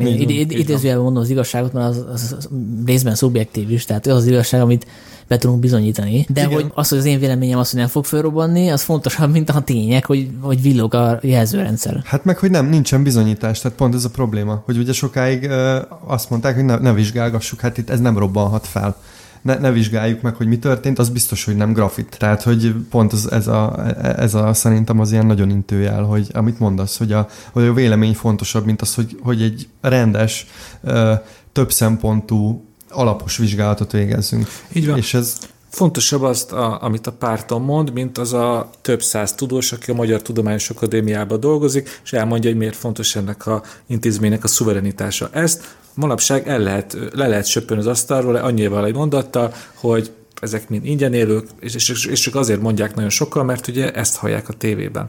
Szóval ez, ez, ez, ez borzasztó dolgok. Igen. Intőjel a sorozat szerintem a politikusoknak is, mármint a sikere. Tehát, hogy azt hiszik, hogy nem fog a népnek szemet szúrni, meg nem lesz fölháborodás, meg egyszer nem robban fel a, a kukta. De, de az, a sorozatnak a sikere, hogy ekkora óriási sikere van, és ennyire rezonál az emberekre, az azt jelzi, hogy, hogy de ez bántja az embereket, csak nem tudják ennek a kifejezéséhez a megfelelő formát. Hát meg még egy intőjel, hogy a Szovjetunió rá két-három évre összeomlott, és ugye Gorbacsov később ezt el is mondta, hogy, hogy ez az egyik ilyen szög a koporsóban. Hát igen, csak én abban reménykedek, hogy most nem kell még egy katasztrófa. Hát hogy... reméljük, hogy nem kell még egy katasztrófa hozzá. Igen. Igen, van még egy lábézetem, ha már beszéltünk arról, hogy milyen jó meg van írva a sorozat, akkor a rendezésről is érdemes, mert hogy szerintem a rendezés az pont olyan, mint az írás, hogy nincsenek benne ilyen nagyon hivalkodó megoldások, és én ebben is látok valami, valami trendet, hogy, hogy ugye volt ez a, a nagyon posztmodern stílus, meg hogy oda-vissza utalgatunk, meg irónia. Ugye láttuk a, a, azokat a filmeket, amivel Oscar nyert most, Eden McKay, ugye a legutóbb a Cheney filmet. Igen. Papíron az egy életrajzi film, és tele van ilyen vicces, ilyen szitkomba illő megoldásokkal, kiszólnak a közönségnek, stb. A Csernobyl rendező meg úgy döntött, hogy én nem viszek bele semmilyen flickflakot, semmilyen hatásvadászatot, próbálom dokumentaristán bemutatni az eseményeket. Izgalmas, műfajilag is értékeltő, de, de, de pontosan nem visszafogott, mint maga a történet, ahogy meg van írva, és szerintem tök jó áll neki, és ehhez Től függetlenül van benne emlékezetes képek, tehát ahogy látjuk a kiürítést, ahogy például állnak ott az első részben az emberek a hídon, és nézik a, a füstölgő Igen, építményt, és közben száll a pernye, és ugye az akkor hátborzongató jelent, hogy tudod, hogy azok közül az emberek közül sokan meghaltak, akik kimentek Igen. oda bámészkodni. Vagy amikor látjuk az elhagyatott lakásokat, ahogy így vágóképszerűen járott a kamera, tök jó képek vannak benne. Vagy a vizati jelentek, ugye, amikor a, mi annak a mérőnek a neve? Azt hiszem, Geiger. Valami, nem, valami dociméter. Mindegy, ez a kis kattogó. Igen, és ez a kis kattogó hang az felerősödik, és az lesz a soundtrack, az is barom jól meg csinálva. Én nekem egyszer, egy, egyetlen egyszer lendült ki így a, a hatásvadászat felé, amikor a, a, az a kutya, nem tudom, kutya írtás volt, és Igen. bementek a házba, és találtak egy almot, az nekem, ott, ott, ott éreztem egyedül, hogy így sok. De Aha. mondjuk ez sokat elárosodott, hogy öt de nem mutatták például, hogy a kis kutyákat megölik. Hát, hát a, nem, de mondjuk sejtet. Hát az afgán veterán szerintem Igen. ott azért... De Nekem... mondta a rendező, hogy voltak ennél durva sztorik, bele is írták, le is forgatták, csak uh, aztán nem, nem tették be a sorozatba, mert azt, azt látták, hogy az nagyon durva lenne. Például, hogy a kutyákat lelőtték, akkor azokat is így betonba öntötték, tehát így rá, tehát ráütötték a hát betont, és, sejtjük, és kiderült, hogy volt, hogy ne, nem halt meg még a kis kutya, vagy a kutya, és élő éve öntötték rá a betont. Nem direkt, hanem akkor már elöntötték, akkor nem tudtak mit csinálni, és ezt a jelentet fölvették, aztán végül nem tették be a sorozatba. Egyébként én elkezdtem olvasni a Csernobyl Ima című könyvet, amit a Svetlana Alexievics írt, egy fehér orosz írónő, aki egyébként egy Nobel-díjas írónő, és megmondom hogy abba hagytam a könyvet, mert a könyv a tűzoltó szálával indul, amit a film, és, és ez egy riportregény, tehát itt a, csinált egy interjút a, hát a, a, a tűzoltónak a feleségével, aki elmeséli a saját szavaival ezt az egészet, amit mit a sorozatban látunk, és olyan szinten durva, hogy én abba, abba hagytam a könyvet, majd egyszer talán befejezem, mert hogy sokkal, sokkal durvább dolgokat ír le. Tehát ugye biztos nektek is beégett a retinátokba, hogy a, az az ember már egy tiszta fekete, és már lejött a bőre, és akkor a nő így odaül mellé. És, és engem így érzelmileg sokkal. És ez teljesen sokkoló, most ezt, ezt még szoroz meg kettővel, a, a, a, hogyha így olvasod a visszaemlékezését valakinek, aki, akivel ez megtörtént. Tehát én hát, tehát tényleg itt azért szerintem is vissza volt fogva. Lehet, hogy sokkal hatásvadász. Igen, és hogy a, amit mondtál, hogy, hogy tényleg ilyen, ilyen teljesen klasszikus a rendezés abban az értelemben, hogy nincsenek ilyen nagyon hivalkodó dolgok, és szerintem ez nagyon passzol ahhoz, amit, amit mondjuk akár az igazságfogalomról is mondtunk, hogy, hogy, így, hogy így nagyon méltóság teljes ez a sorozat szerintem. Nagyon. És, és e, e, emiatt is rezonálhat az embereknek, mert, mert tényleg itt, itt egy nagyon komoly témát. Szerintem mindenki érzi benne, hogy ebben nagyon sok munka van ebben a sorozatban, és te, nagyon, nagyon szuper ebből a szempontból. És hát ez, ez egy nagyon, szerintem egy nagyon örömteli fejlemény, hogy, hogy ez a a tengernyi sorozat közül a Csernobil lett az, amit ilyen, ilyen rekordidő alatt lett egy kulturális jelenség. Ilyen hete, ahogy már beszéltek is, ez, ez hetek alatt nőtte ki Igen. magát a nyár egyik legnagyobb szenzációjává, és azt érzem, abban bízok, hogy ez így évek múlva is még ezt lehet emlegetni, és ez, ez egy tök jó dolog arra, hogy az ember így, így nagyon sok témát érdekel, hogy tovább gondolja. Amit látott, a múltat, a jelent, akár az atomenergiát, hogy kell nekünk ez. Ugye ebben a témában én, azt, én, én nem merek megszólni, nem értek az atomenergiához, de én azt éreztem, hogy, hogy basszus, már annyi éve megy ez a vita Paks 2 körül, hogy most már tényleg az én saját érdekem az, hogy ennek tényleg most már rendesen utánolvassak, és legyen egy megalapozott véleményem például Paks 2-vel szemben. Például e, e, ilyen érzéseket váltott ki így hosszú távon belőlem ez a sorozat. Viszont a a maga sorozat nem atomenergia ellenes, tehát ezt tegyük hozzá. Nem, tehát, hogy a maga, méz, nem, maga nem. mézin is, nem, nem tudom, hogy ki mondta, hogy atomenergia párt is, de a sorozatban nem derül ki ilyen ellenérzései lennének. A szovjet, meg a nem tudom, általános inkompetencia ellen van ellenérzése, mert hogy a atomenergia sokat szubjektív vélemény, de még mindig a legtisztább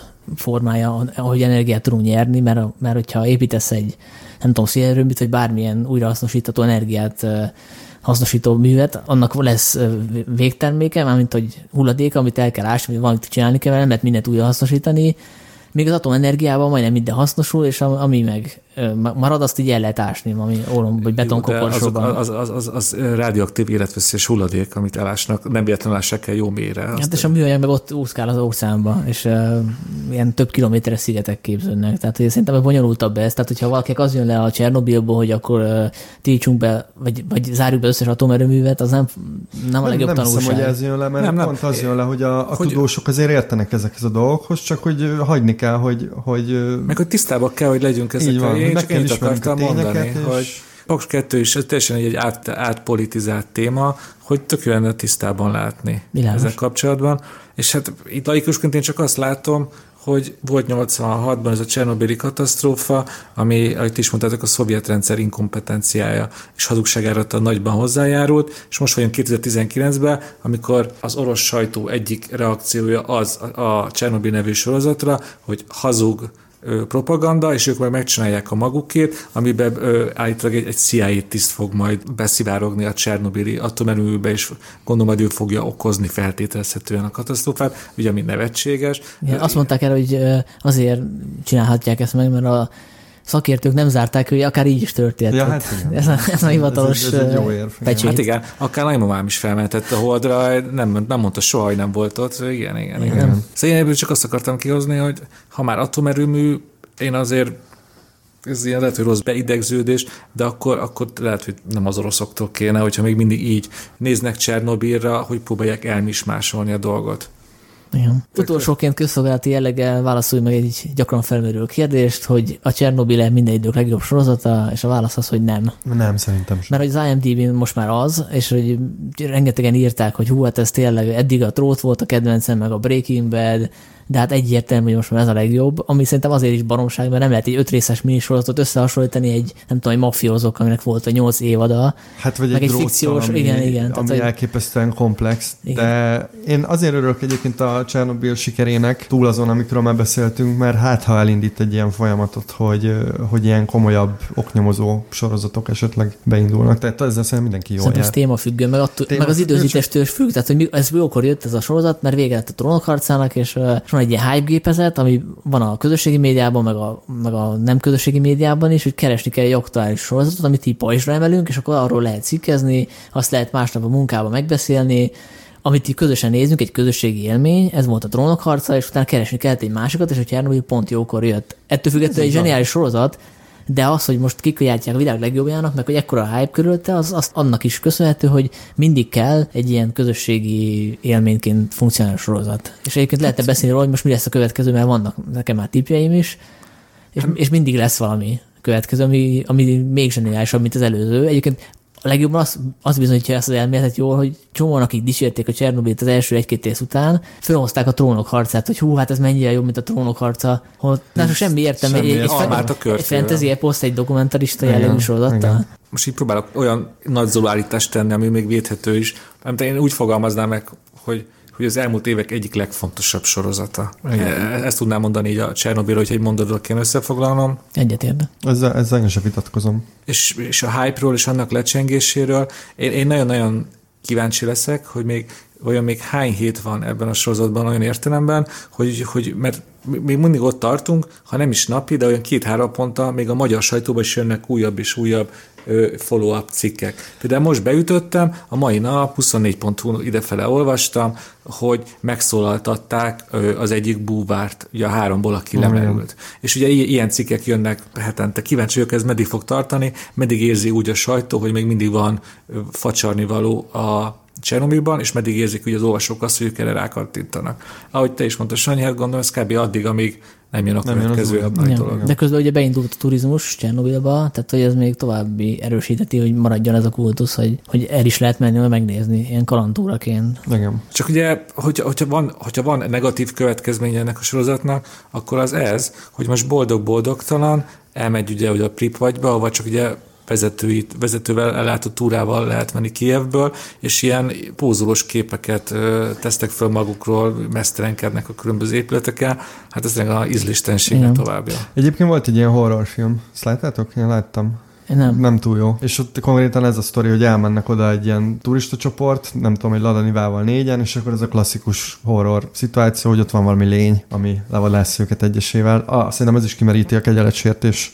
eh, fogalmát, de mindegy. Hát igen, a sorozat előttig ez egy ilyen, hogy mondjam, ez ilyen ilyen, egzotikus. ilyen, ilyen egzotikus kalandturist, kalandturizmus volt. Igen, ez Most- elmész Észak-Kóreába, vagy, vagy, vagy Igen, Csernobyl. hogy megmondod már Kievbe a vodkázást, akkor befizet 100 Igen. eurót, és elvisznek. Most meg ez átváltozott hirtelen ilyen tömegturizmussá. Igen, ez szomorú.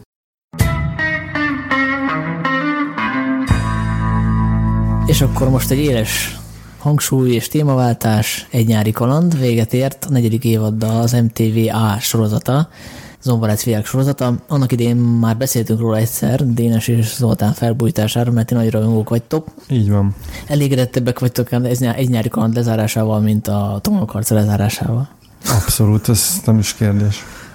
Tehát, hogy maximálisan erre számítottatok, azt kaptátok meg. Én nem számítottam semmire, annyit tudtam, amikor vége lett, akkor hatalmas öröm és boldogság bomba robbant bennem szét. És aztán 5 percek kívül meg tök szomorú lettem, hogy ennek most tényleg vége van, és jövő nyáron már nem nézhetem őket megint az ötödik évadot. De Én is nagyon szomorú vagyok, mert valahogy hozzátartozott ehhez a júniushoz, hogy tehát már tényleg ötödik éve megy, mert ugye volt egy kihagyás. Eh, Négy évad volt, és nagyon sajnálom, hogy, hogy most ennek vége. Na, nagyon hát, szuper volt. Nagyon-nagyon fasz érzés egy nyári kalandra berobbantani a nyarat. Így van. És uh, hogy ajánlanátok ezt a sorozatot annak, aki mondjuk még soha nem látott be egyetlen részt sem? Miért, miért ajánlanátok neki mondjuk annak, akit elriaszt már maga a cím is? Hát ez egy sokkal komolyabb sorozat, mint amit a, a címe ígér. Ez nem egy könnyed, egy nyári flirt, hanem ez egy, ez egy Dráma. Ez egy, hát nem dráma, mondjuk melodrámának, vagy, vagy dramedinek, vagy nem is tudom, ilyesmi. Tehát, hogy ez vicces, meg egy kis laza tini sorozat, de azért nagyon komoly témák is felmerülnek benne. Ráadásul olyan dolgok, amiket ritkán láthatunk. Nem csak magyar, főleg magyar sorozatban főleg nem látunk, de még nemzetközi példákat is nehezen tudunk hozni.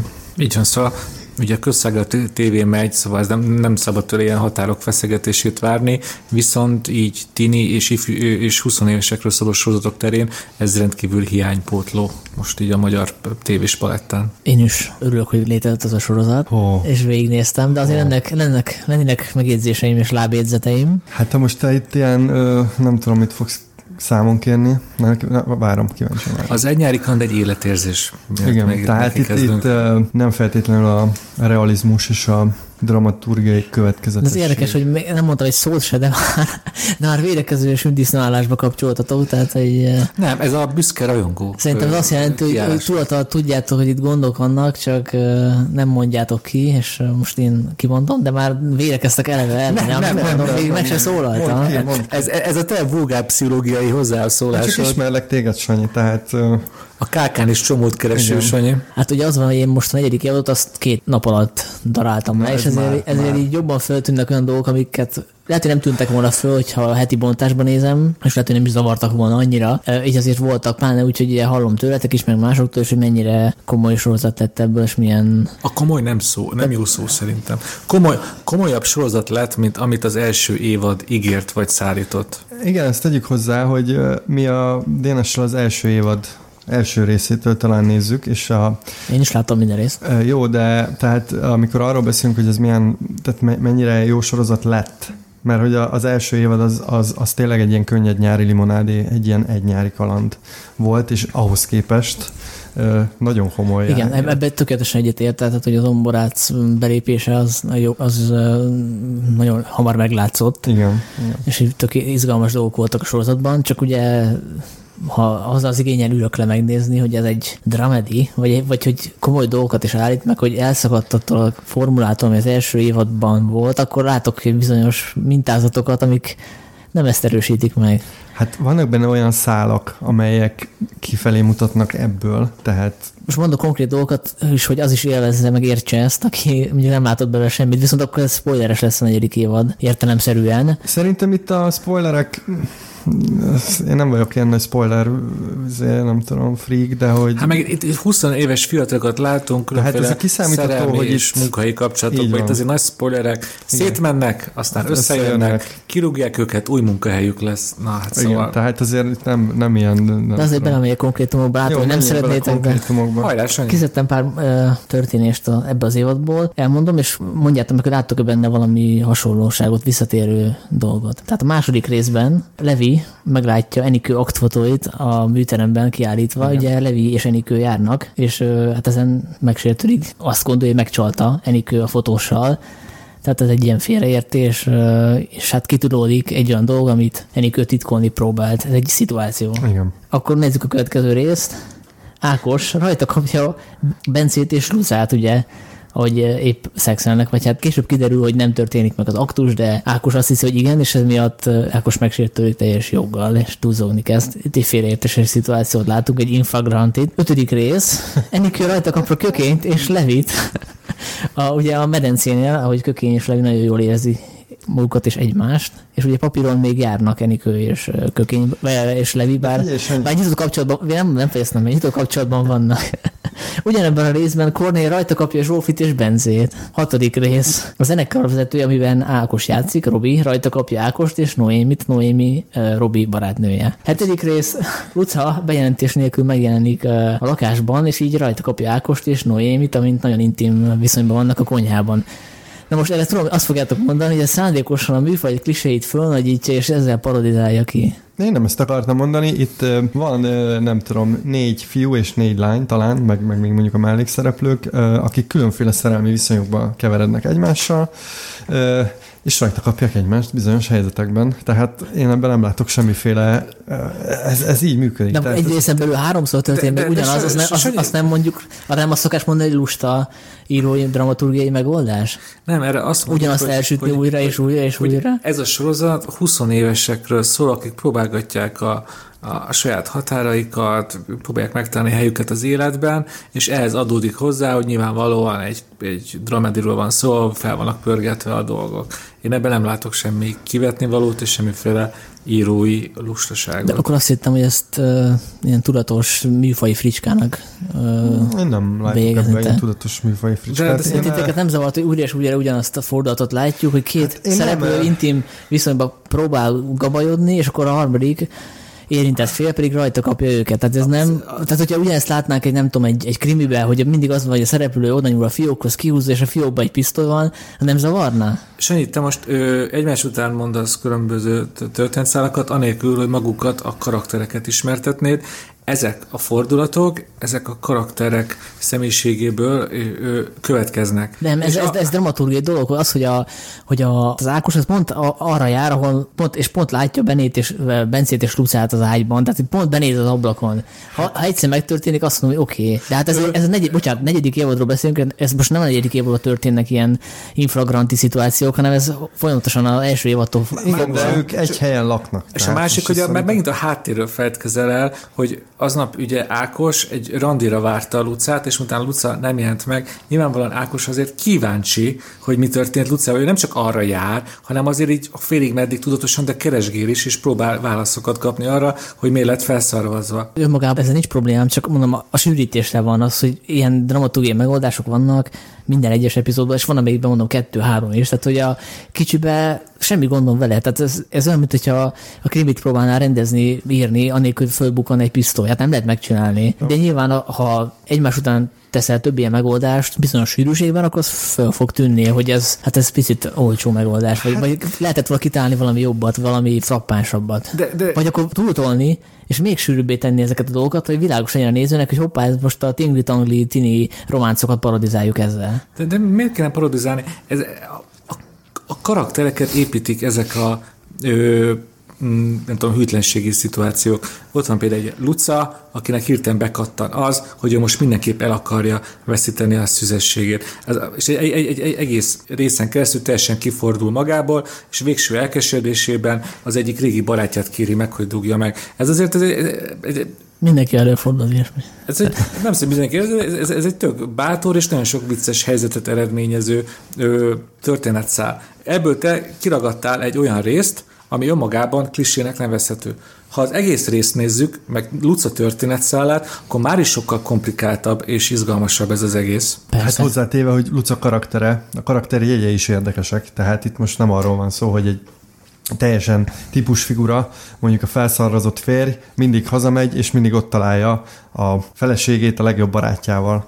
Szerintem az, lett, az És lehetne... hát, igen, és- és maga az a szituáció, amit ugye Ákos lát kívülről, ugye részleteiben, hogy a Bence és a Luca épp szexhez készülődik, ugye előjáték van, és aztán milyen szépen átfordul abba, hogy hát rájönnek, hogy mekkora nagy hülyesség, amit csinálnak, és az egész majdnem szex úgy ér véget, hogy, hogy megerősíti a barátságukat. Ha viszont így, így beszélünk erről a dologról, akkor az már egy tök eredeti ö, írói húzás. Igen, de az nem eredető, hogy Ákos viszont azt gondolja, hogy itt valóban megtörtént az aktus, tehát hogy a tipikus félreértéses szituáció, az egyik fél hordozza magában ezt a tüskét, mert ő azt gondolja, hogy történt valami, és jogosan gondolja ezt. Tehát, hogy ez is megtörténik egy csomószor a sorozatban, hogy egy olyan félreértéses szituáció, egy ilyen blödliben, egy ö, kabaréban megszokott, és kis mennyiségben nem is zavar, csak hogyha túl van tolva, engem az zavar, de tudom, hogy titeket nem, hiszen rajongói vagytok a Nem, hát figuráknak, nem, a szereplőknek, és így a, most nem fölmentitek. csak a rajongásról van szó, engem, engem ez a, ez a ez, most, hogy így mondod, hogy így összegezted, meg így összeírtad, én is látom a mintát, de érdekes mondom, amikor néztem, akkor nem, nem, nem erre fókuszáltam, hogy ez Ha a lehet, hogy az a baj, hogy ti heti bontásban néztétek, Én, én egy hét alatt daráltam a, a negyedik évadot, szóval így is azt tudom nekem hogy szőrözöl és igazságtalan vagy. Azért, azért vagyok igazságtalan, mert közben meg hallom azt a hangokat, maguk a szereplők is azt mondták, hogy ez egy dramedi. a Filmhú podcastjében ugye vendégeid voltak a szereplők hát, egy részük, és figyelj, mondták, igen. hogy ez, hogy ez dramedi, vagy, vagy ilyen dráma és komédia elegye, nem, ez egy komédia, ami ugyanazokat a... Nincs, nincs de ne, dráma ebben a sorozatban. Azért itt vannak, vannak szerintem... De szerinted nem oldja ki a dráma erejét, hogyha átmegy blöddibe néhol? Nem. Nekem, nekem az, a, bocsánat, az a bajom a sorozattal, hogy, hogy nagyon skizofrén, tehát a, főleg a Balatonnál játszó részek, azok tényleg úgy működnek, mint egy ifjúsági sorozat, és a főnek a szereplők Pestre, akkor ez egy tök jó, majdnem átfordul egy tök jó realista sztoriba a mai fiatalokról, csak néhol visszamegy ebbe a másik célközönségnek kitalált hát dolgokba, ez... mint hogyha ez ilyen koncepció lett volna, zomborász nem tudott volna, nem tudtam volna összehangolni ezt a kettő dolgot, azt egyrészt az elvárás mondjuk a tévé felől, meg, a, meg az első évadnak a hagyományait, ez egy tévéjáték, és utána ő egy komolyabb dolgot akar csinálni, és ez a kettő váltakozik hol az egyik kerül előtérbe, hol a másik, és nekem ezek a váltások ilyen nagyon ilyen erőltetettek, furák. Sanyi, a... Egyik pillanatban komolyan viselkednek a figurák, húsvér figuráként, a másikban meg ilyen műfai klisékként. De figyelj, Sanyi, ez nem, a, nem az HBO-ra készült ez a sorozat, vagy nem a nem tudom hova, ez a Duna TV-n ment, ö, azt hiszem, szombat este. Így de, de mi csak mentegetni sem kell. És szerintem nem kell, tehát hogy... E, ez, szerintem, szerintem a dráma és a vígjátékból tök jól evezált az egyikből a másikba, aztán így, aztán így tovább végig, és basszus, hát ugye, ami, ez, ami mindennek az alapja, ugye Billy Wilder legénylakás, ahol tök komoly drámai részek vegyülnek, már-már slapstick komédiával ez Billy Wilder meg tudta csinálni, lett egy klasszikus. Most nem azt mondom, hogy a zomborász főleg egy Billy Wilder, de ő is ezt, amit egy, egy Duna TV sorozatba ki lehet hozni, ő ezt tök jól kihozta belőle, és semmiféle ö, műfai zavart, vagy akár skizofréniát én nem érzek ebben. Én, én amit mondasz, Sanyi, én is én bizonyos szálaknál éreztem, hogy, hogy így át Gábor. Például Gábor szála, ugye nincs is rendesen kidolgozva, nincs is elvarva, hanem egyszerűen csak úgy ben van a, ben van a sztoriban, és aztán elhagyjuk. Hát ezt meg kéne kérdezni az alkotókat, nyilván ez soha nem fog kiderülni, hogy itt milyen elvárások voltak. Én azt tudom, hogy olvasgattam a Facebook oldalát az Egynyári Kalannak, és a régi a, akik az első évadot nagyon szerették, azok nagyon nehezményezték, hogy a harmadik évad már csak Budapesten játszódik, mert van ez a balatoni nyár ilyen poszkádári hülye mítosza, ami tényleg egy ilyen nagyon gejl, és szerintem teljesen... Lángos egyenlő boldogság. Ez a lángos, meg izé, vízibiciklizés, meg nem tudom, hogy az ember nem csinál már szerintem, de mindegy, és ez, ez érezhetően bele volt tolva erőszakkal, viszont szerintem egész, egész főleg a, a, a női karakterek körül egész komoly drámai szálak bontakoztak ki és az mindenképp jelzésértékű, hogy Gábor ugye egy állandó szereplő volt az első évadban, és azért azt láttuk, hogy a negyedik évadra mi lett belőle, egy humoros mellékszereplő, aki a nyolc részből, nem akarok hülyeséget mondani, de mondjuk maximum négy betűnik fel. Igen. Szerintem és, és ez ennyi pont Tehát én el tudom képzelni, hogy ez, ez tényleg elvárás volt, hogy bele mm. kell ezeket tenni. Nem véletlenül lett ez nyolc rész, nem hat. Hát ezt, ezt tényleg meg kéne kérdezni a Zomborácz Virágot, vagy a, nem tudom, az alkotókat, hogy ez mennyire volt koncepció, mennyire kényszer, mennyire Véletlen. Jó, hát ahogy elmondtam, nekem az arányokkal van problémám, és ez előjön egy másik dologban, és hogyha azt nézzük például, hogy a sorozat ideológiája, tehát a, amivel semmi gond nincsen, azzal sincs gond, hogy ő át akarja adni, hogy mit gondol a férfi-nő viszonyról, és hogy milyen Igen. szisztematikus Na, problémák vannak a társadalomban. De itt is az arányokkal volt problémám, hogy tényleg mindegy, mindegyes karakter, mellé karakter, vagy predátor ragadozó, mindjárt mondom, bocsánat. Hát, Ugye van, egy, van, a, van a fotoművész, van a fotoművész, aki manipulátor, aki ö, kvázi az engedélye nélkül ö, lefotozza a... egy segfej. Egy segfej. Akkor van a galéria tulajdonos, aki, aki bebizonyítja, hogyha, hogy lehet segfej akkor, hogyha meleg vagy, mert ő valószínűleg meleg, nincs ez kimondva, hogy a karakter meleg, de valószínűleg az. Ugye ő, ő belemegy abba, hogy a kvázi elhallgattassák a... Szerintem az egy teljesen logikus lépés. Egy de, de a, ő, is egy, ő is egy segfej, tehát nem védi meg, nem védi meg az alkalmazottját. karrierista. Van az egyetemi tanár, akinél nagyobb nőgyűlölt, én nem láttam még tévében, tehát hogy nyíltan megalá megalázza a nőt.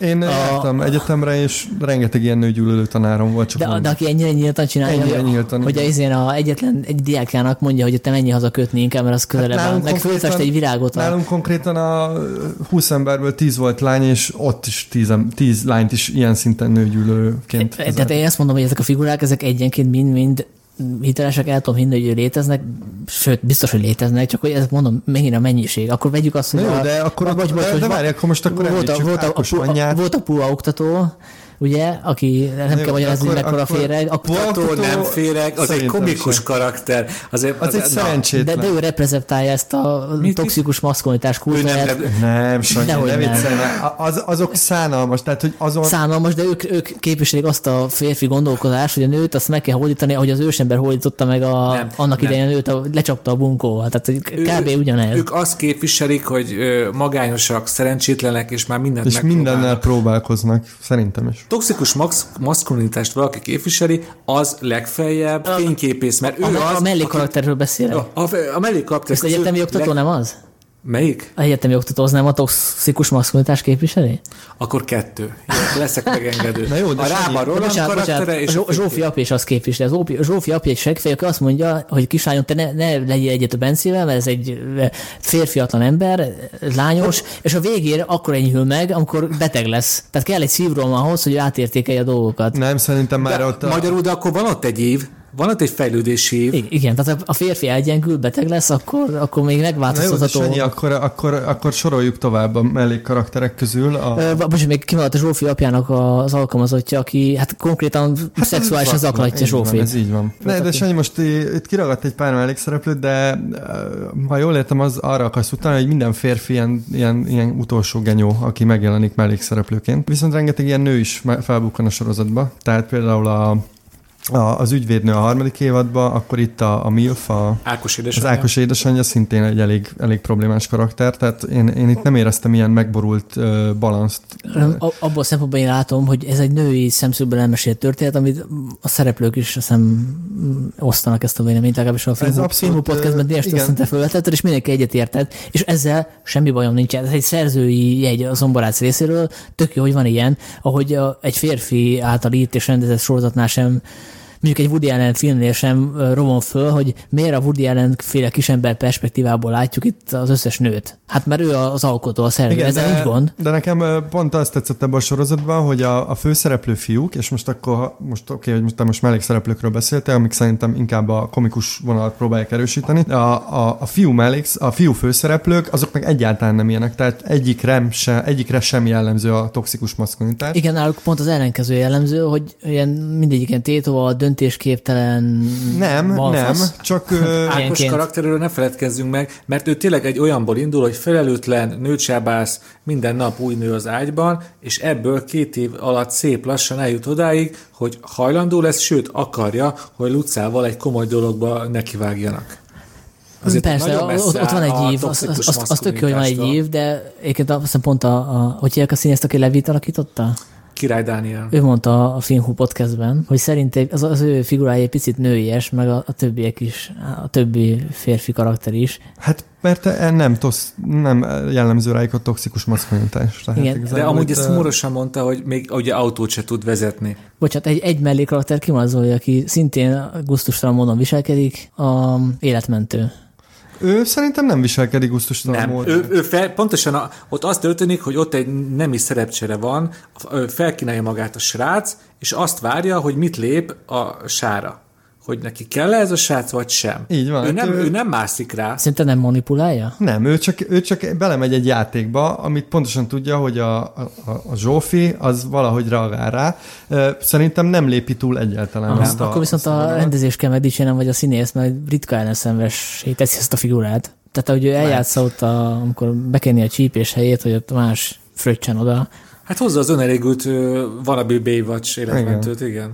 De egyébként akkor, akkor vegyük a striptease táncos fiút a, a harmadik évadból. Aki... De most negyedik évadról Ja, beszélünk. bocsánat, akkor, jó. Akkor a negyedik Na, az évad... a baj, nem nagyon emlékszem a harmadik évadra. De mindegy, csak hogy akartam mondani egy mellékszereplőt, aki fi- fiú, elég maszkulin, mert hogy egy csipendéltáncos, és viszont pont, hogy ő lép le akkor, amikor úgy érzi, hogy ki akarják használni.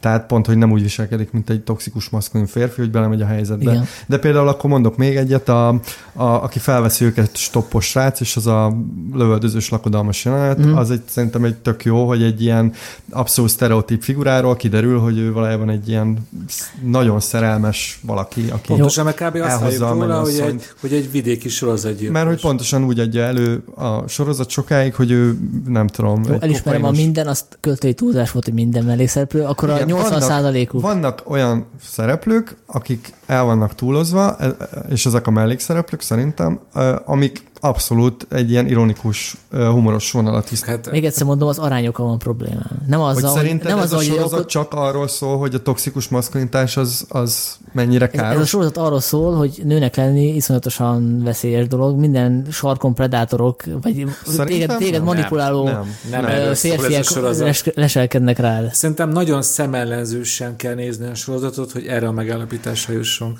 Hogy Nem mo- tudom, mert mondjak én- valami pozitívumot, és bocs, az, az tök jó, hogy a magyar tévén, magyar királyi tévén, ami hát tudjuk, hogy mennyire politikai elfogult, hogy egy ilyen progresszív, liberális vók sorozat lemehet, az Én egy, nem hiszem, az, egy, az egy ez- tök jó dolog. Ezt nem hiszem, hogy ez annyira vók ez a sorozat. Tehát én pont ezt nem Szerintem éreztem benne, amit mondasz. Nála ugye az, hogy kiderül egy meleg karakter, hogy ő is lehet ö, ö, genyláda, nem csak egy, nem csak egy hetero férfi lett genyláda, hanem egy, egy meleg karakter is, Hát de- az, az annál vókabb dolog nincsen. Nekem ez, ez nem vók, hogy nincsenek a, a karakterek ne- így nehogy már- eltúlozva. azért 2019-ben nehogy már az vók dolog legyen, hogy vannak gonosz melegek. Hát Én szerintem se ez annyira nem durva. Hát Hollywoodban nem az, de magyar köztévében az. Na jó, Sanyi, akkor figyelj, mondok egy, mondok, mondok, mondok egy példát, hogy miért, miért tetszett nekem az egy nyári kaland. Én eh, nem tudok autót szerelni, sőt, kifejezetten utálom az autós témát, mint olyat, nincsen autóm, nem is akarok venni. Én rendszeresen megkapom különféle társaságokban, hogy nem tudom, autós kérdés, vagy autóval kapcsolatos téma, autós beszélgetés. És ebben a sorozatban a király Dani karaktere pontosan erre reagál, hogy azt mondják neki, hogy hát te olyan maszkulinak nézel ki, biztos tudsz autót szerelni. És ezzel én tökre tudok azonosulni. Igen. Tehát én nem érzek ebbe semmiféle toxikus maszkulinitást, mint a sorozat részéről, hanem pont, hogy azt érzem benne, hogy reflektál ezekre az identitás kérdésekre. Úgyhogy én nem tudom, értem, hogy értem, amit mondasz, meg értem az érveidet, de szerintem egy picit sarkítasz. Szerintem az, az arányok, még, még egyszer mondom, az arányokkal van problémám, semmi mással, és eb- ebbe is azt a skizofrén dolgot látom, mint a, mint a műfajváltásban, amikor egy ilyen tini blödliből váltunk egy komolyabb műfajba, ami hol működik, hol nem. Ez tök jól tette érhető azon, hogy káromkodnak a szereplők, Igen. nagyon helyes, és közben ki vannak sípolva ezek a káromkodások. Nekem Jó, ez tök, hát tök, ez jó, a- tök jó szimbólum ennek az egésznek, hogy egy seggel próbálunk két lovat megölni. Ez a magyar televízió. De egy seggel két lovat megölni, sokkal jobb vá- választás volt ez virágéktól, mint, hogy, mint hogyha megmaradtak volna az első évad bájos nosztalgia És tripjébe. te magad mondtad, Sanyi, hogy milyen jó, hogy a köztévén lement egy ilyen. És valószínűleg ez volt az ára. Tehát uh-huh. mondjuk a sípolás.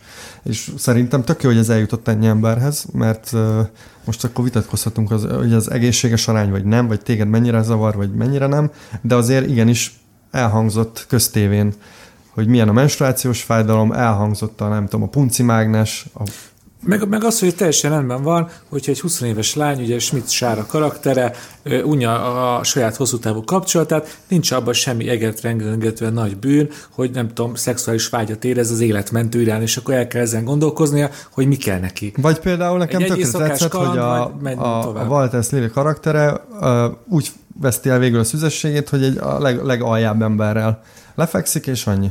És ugye ez dupla csavar, hogy aki ki akarta őt használni, kiderül, hogy igazából a Lili használta ki ezt a seggfejt. Igen. Szóval ilyen szép, szép, szép váltások Szerintem ezek ebben. teljesen... An- anélkül, hogy ez egy olyan világrengetően nagy ö, feminista kiáltvány lenne. Nem. Azért ez megmaradt egy nyári limonádé és egy komolyan hangzó drámának az egészséges keverékének. És ezért nem értem ezt a nagy kirohanást most, amiről beszélgetünk. nem nagy kirohanás, elsoroltam, hogy hogy láttam a sorozatot. Egyébként lehet, hogy jobb lenne a véleményem, hogyha azt éreztem volna, hogy a író rendező legalább fel annyi energiát fektet abba, hogy a picit felfrissítse ezeket a műfai dolgokat, amit, uh-huh. amit az elején kritizáltam, ezt a infragranti dolgokat, Igen. mint az, hogy beleszője ezt a mm, identitáspolitikai, meg gender dolgokat, amit tök hatásosan csinál, tehát hogy átvitte a, az üzenetet. Nem, de, De, de, hát ha egy tök, 2019-ben készült sorozat, vagy pontosabban 2018-ban forgatott sorozat, hadd szóljon már olyan témákról, amik ö, trendiek, és sokat vannak szem előtt oké, okay, egyetértek, csak nem érzitek úgy, hogy őt ezt sokkal jobban izgatta ez a férfi-női dinamika bemutatása, mint hogy ezt a lángosos balatoni cuccot fölfrissítje egy kicsit. Mert nekem én De, ezt, ezt érzem, hogy azt így kötelezően bele kellett tenni, bele kell tenni olyan kötelezően, mint a Gábor figuráját. Érződik, hogy a Balatonnak ugye szerepelnie kell, mert abból indult ki a, a, a sorozat, de szerintem ezt jól megoldotta. Például van az a rész, ami a rész 80% abból áll, hogy egy ilyen keresős játékot játszanak a Balatonparton, amit szerintem tök ügyesen és frappánsan oldottak meg. Ugye kis porrakon játszák a volt egyszerű vagy nyugatot, feltűnik Gábor apja a kép, indián pipából ö, szívja a füvet, ott mindig jönnek, jönnek, jönnek, és Ez jönnek a por- Hát, hogy itt Hát célzások azért vannak. célzások elhangzanak. Szóval hogy ez- az kid- kideríthető, hogy az volt. Az egy ilyen könnyedebb rész volt, amin sokat lehetett nevetni, de azért mindig egy kicsit vitte tovább a karaktereknek a személyes történetét is. Szerintem ez jól, jól meg volt írva. Jó, most ne az legyen, hogy az jöjjön el ebből, hogy én most azt mondom, hogy teljesen rossz az a sorozat. Nem, nem, nem, szerintem Voltak amit... arányproblémák, de csomó dolg volt benne, amire azt mondom, hogy, hogy tök jó, meg hogy, meg hogy innovatív, meg vicces. Például, ahogy, ahogy Levi szakított kökénnyel, és ugye egyszerre szakított a szüleivel is Igen, igen. kökénynek, az, az, egy, az, az zseniális volt. egészen vicces. Igen. Igen szóval az is mennyire eredeti gesztus már, hogy, hogy Levi összejön egy lányjal, elmegy a szüleihez, és aztán így magának is nem tudja bevallani, de kb. az történik, hogy a szüleit már lassan jobban kedveli, mint magát a lányt. Ez is Igen. egy, egy nagyon, nagyon szerintem olyan eredeti fordulat. Vagy például akkor említsük meg a, az éttermet, ahol, ahol szerintem az egészen zseniális ilyen kis mellékszál, hogy ugye egy dankóros, egy Mhm, Igen, ezt akartam mondani, az a legjobb része sorozat. és, és szerintem például ott is az van, ami, amit, tehát engem például mondhatnád arra is, hogy túl van tolva, hogy miért, miért kell belerakni akkor, akkor pont ilyen fogyatékkal élőket. Hát ezt nem mondom, ne add a számba, mert Na, most nem, mondtam, nem, hogy az a legjobb nem, része Csak azt mondom, hogy az, amiket te kiemeltél, hogy szerinted ilyen arány problémák, azok, azokat én, én személy szerint nem éreztem arány problémáknak. Én is látom azt, amit mondasz, hogy, hogy itt két dolgot kellett, tehát én érzek egy ilyen zsonglőrködést ebbe az egészbe, hogy meg kellett felelni bizonyos irányokba, meg meg kellett felelni más irányokba, plusz vinni ezt a a szerzői vonalat, vagy nem nevezzük annak a, a témákat, amik szerinte fontosak. Szerintem jól megoldotta, szerinted nem annyira jól oldotta meg, de igazából csak erről beszélünk, hogy arányok Igen, meg kinek szerintem mennyire esnek. az Zomborácfiák egy baromi tehetséges író rendező. Láttam az első filmjét, uh, utol, Utóélet. Utóélet. utol, aztán nem is volt aztán több filmje. Nem. Egy filmje volt eddig az És utóélet. ugye rendezett uh, terápiát, azt hiszem. Ö, azt hiszem a fapados szerelmet is. Az aranyéletben volt író, még ebben Igen. Szóval azt gondolom, hogy ő ennél jobban tudott volna, hogyha azt a, azt a vonalat viszi, a pesti vonalat, meg ezt a fogyatékosos részt, ahol ilyen kis, Hát igen, csak kis ugyanis, realista dolgok vannak. csak nem látunk bele, hogy mi volt a, milyen produceri nyomás volt. Igen. Hát Igen. döntő nyomás, azért, hogy egy sorozat úgy kezdődik, hogy Balaton, és bájos, Igen, de a harmadik évadban teljesen lenulláztuk a Balatont, tehát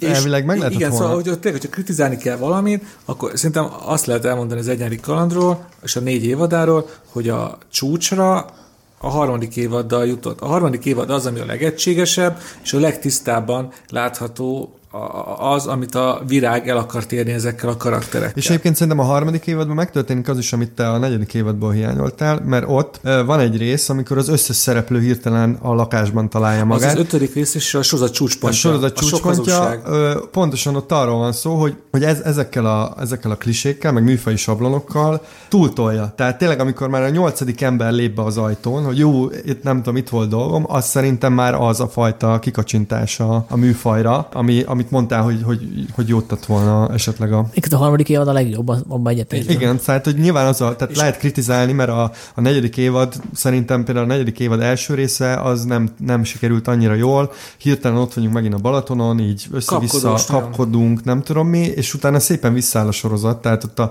a harmadik rész, amikor a, csak az Enikő szála van szinte Igen. képben, és akkor ilyen munkahely versus ö, kapcsolat, ö, szerintem az egy teljesen jó. Hát, hogyha most igen, én elméleteket kell faragni, akkor szerintem az alkotók az érezték, hogy a harmadik évaddal eljutottak egy lehetséges végpontra, a negyedik évad az pedig egy ilyen, egy ilyen best-of válogatása a sorozatnak, amiben minden benne van, amit az addigi három évadban jónak, vagy a rajongók által kedveltnek ítéltek. Van benne balatoni lángozzabálás, budapesti dráma, mindent megadtak, amit a különböző rajongók szerettek, és, és emellett még le is zártak a, a szereplőknek a szálait. Én ezzel elégedett volt. Sanyi, akkor csak hagyd kérdezek egy dolgot, hogy te így élvezted a nézni? Tehát, vagy így, vagy így szenvedtél? Hát amikor elkezdtem darálni, és csak néztem, akkor idő után már úgy éreztem, hogy nem köt le annyira, és utána azt csináltam, most elnézést kérek, hogy egyik monitorra betettem a sorozatot, és másikon csináltam mondjuk képszerkesztést. Na jó, Tehát is több kérdés. Fél, fél szemmel néztem, és így tök jó volt, meg, meg így, nem tudom, ka- kajálás közben. Tehát amikor nem százszerűen koncentrálok oda, úgy, tök jó volt. Amúgy meg éreztem az üres járatot, de ez, ez főleg a Balatoni részekre érvényes. A budapesti részek szerint- szerintem sokkal jobb. Most sajnálom, hogy nem videóblogot csinálunk, mert Déna Sarca mindent elárul. Hát sajnálom. De ha valaki megkérdezi, hogy ajánlom hogy nézze meg a sorozatot, akkor azt mondom, már- hogy igen. Tényleg, amikor előkerül a Balatonon a Clint Eastwoodnak a poncsója, meg még ilyen kis apróságok is. Szóval A Balaton részek is kurva jók voltak a negyedik évadban. Hát tök jó csak, volt. ott, csak nyilvánvalóan a Balatoni részek inkább poénokra mentek rá, a budapesti részek inkább a drámára. Igen, de lehet, hogy meg fogom nézni tíz év múlva a sorozatot, és azt mondom, hogy ez tényleg mestermű, csak nem értékeltem azt a szerkesztés technikát, ahogy ez a különféle elemeket egymás mellé Szerintem, rendeli. ö, ha megnézed tíz év múlva, ahogy Dénes mondta a legelején, szerintem az egy nyári kaland az tényleg egy, egy életérzés. Én azért szerettem, mert szerintem egy nagyon jó hangulata volt az egésznek, és tényleg én így ráfügtem már a végére, és imádtam, hogy, hogy jönnek az újabb részek, jönnek az újabb bonyodalmak, megszerettem ezeket a karaktereket. Én el tudom képzelni, hogy tíz év múlva megnézem, és ez konzerválni fogja ugyanezt a, ezt a hangulatot, de majd akkor hát 2029. ö, június 17-én csinálunk egy újabb Igen, pláne, hogyha addig elkészül az egy nyári kaland mozifilm. igen, hát reméljük, hogy elkészül. Hát legyen úgy, legyen úgy. Szerintem abba egyetértünk, hogy Zomborác virágnak kijárna egy, egy nagy film. Igen. Most nem azt mondom, hogy az egy nyári kanadot írja a nagy filmé, de hogy szerintem nagyon tehetséges. Hát meg ezeknek a színészeknek is És a színészeknek is. tovább mozifilmekbe. Ugye egy, egy páruk már ugye bizonyított is mozifilmekben. Egyébként van egy utóélet poszterem, csak hogy bizonyítsam, hogy Jó, oké. Okay.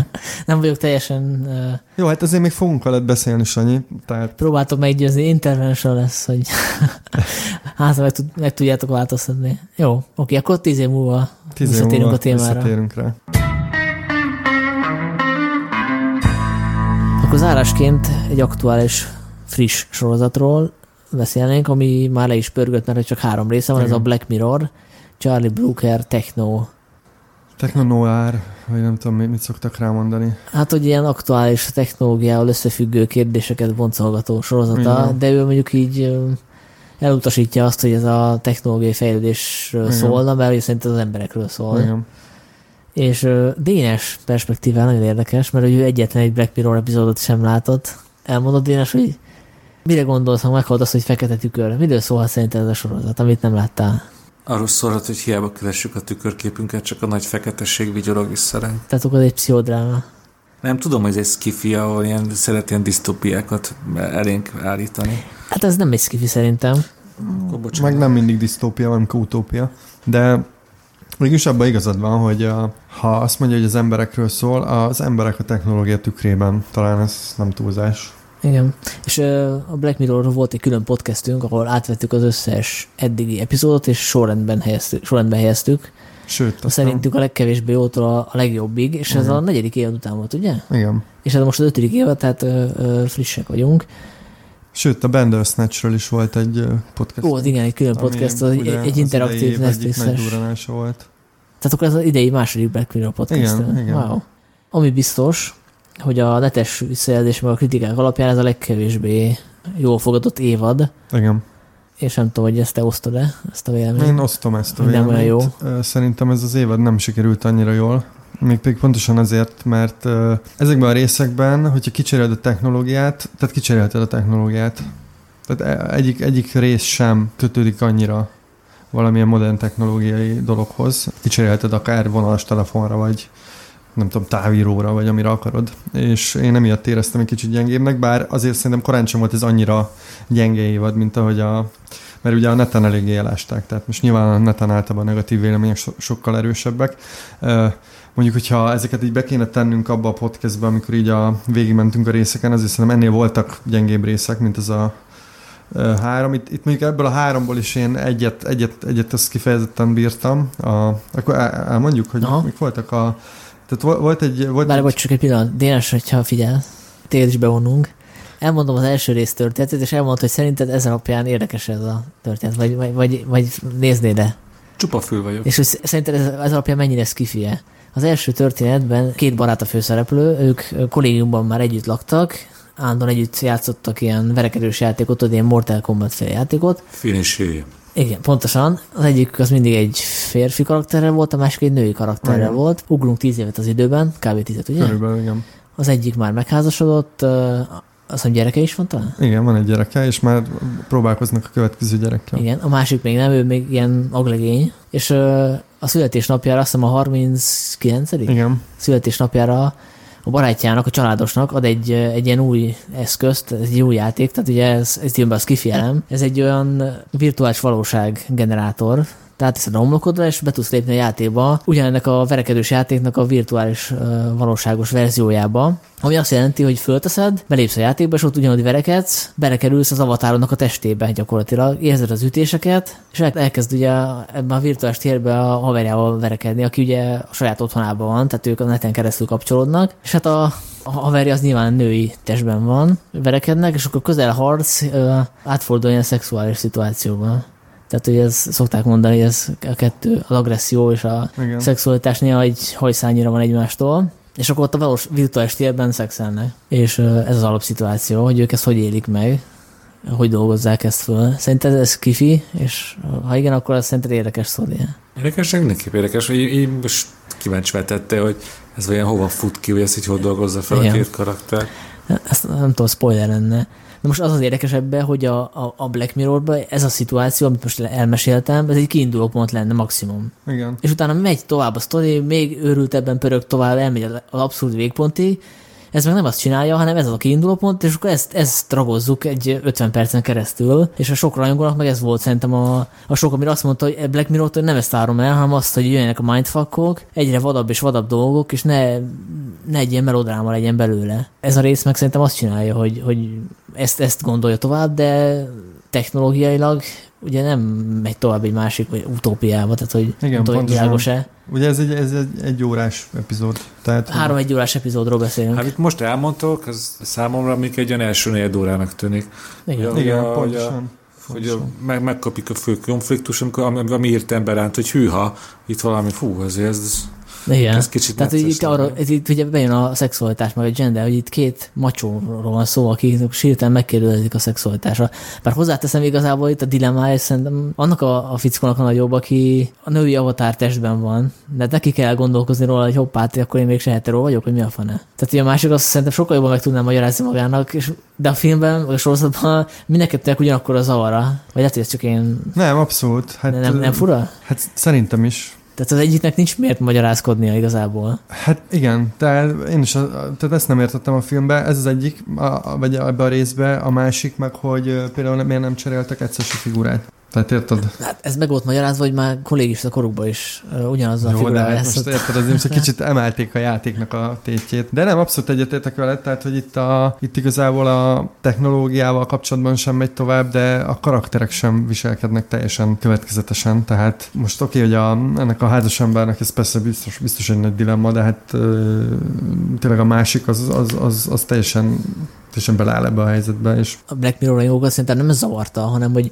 Hát nem, a Black Mirror rajongókat az zavarta, hogy, hogy ez, ez ennyi. Tehát, hogy e, ebből még sokkal többet ki kellett volna csavarni. Szerintem az a Charlie Brooker egy tudatos döntés volt, hogy... Igen, ez biztos. Tehát, hogy... Hogy az elmúlt évadóban elmentem a falig, a legabszurdabb mm, valóságot mutattam meg, tehát most virtuális valóságról, meg annak a veszélyéről még újat lehet elmondani.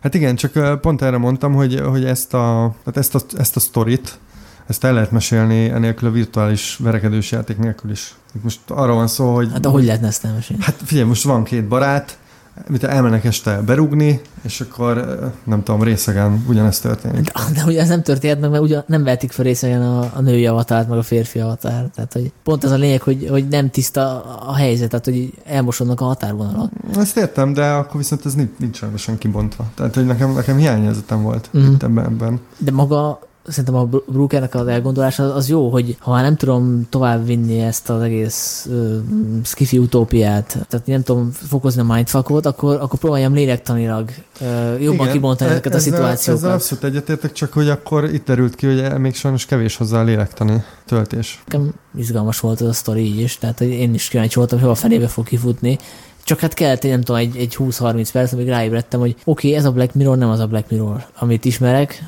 de lehet, hogy így is működhet, és meg így is van benne craft. Hát van benne craft, tehát hogy én is végignéztem mind a három részt, tehát most itt szó sincs arról, hogy, hogy ezek ilyen borzasztó, nem tudom, nézhetetlen valamik. Igen, tényleg el kell felejteni a korábbiakat, és, és ezt így önállóan nézni. Akkor a második részről is beszéltünk, az a Smithereens címet visel, és az még realistább igazából. Igen, hát ez egy ilyen túlszejtős Igen. rész, ahol a, végülis a, a túlszejtő a technológia miatt került egy olyan élethelyzetben, hogy ahhoz folyamodik, hogy elraboljon valakit, hogy besz, tudjon beszélni valakivel. Mert hogy ez egy közösségi médiával kapcsolatos vádirat, nem?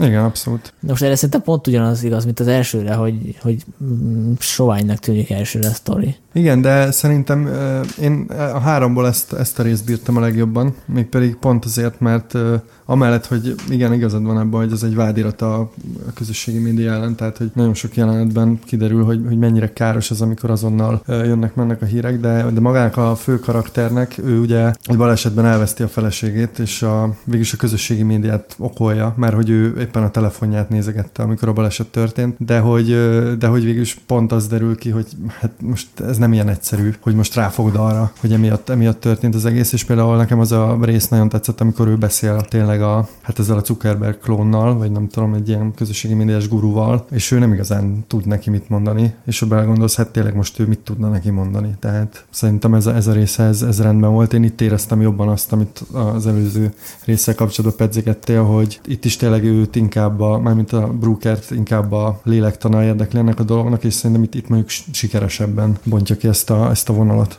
Én meg azt éreztem, hogy ez a rész azért nézhető, vagy ez érdekes, mert hogy itt a karakterek erősek. Tehát az a figura elkezdtem vele szimpatizálni, átérezni az ő fájdalmát, és ugye az is szimpatikus volt, hogy ő, amikor fölhívta a, ezt a Facebook klón, vezérklónt, akkor hogy ö, nem vádolta meg igazából. Nem, Tehát, hogy valakinek el akartam mondani, és ki másnak mondjam el, mint annak a cégnek a vezetőjének, aki közvetve a feleségem halálát okozta. A Facebook vezérnél is azt látjuk, hogy ő nem egy ellenszeres figura abban a szempontból, hogy ő nem kezd el hárítani, hanem őszintén bevallja, hogy ez az egész kifolyt az ő kezéből. Tehát, hogy ez, ez már túlnőtt rajta, és ez, ez mind nagyon emberi igazából. Igen, abszolút, tehát itt, itt pont a, a, a vádirat az inkább a, a cég beosztottjai, tehát itt megjelenik egy ilyen jogi vezető, meg nem tudom, milyen üzlet, ki, aki az üzletet viszi, és hogy itt tényleg, amikor a két ember beszél, az egy, az egy tényleg egy ilyen nagyon emberi beszélgetés, ahol tényleg nem oldódnak meg nagy világrengető problémák, de, de hogy az egy, az egy tényleg, tényleg kapcsolat alakul ki a két ember között,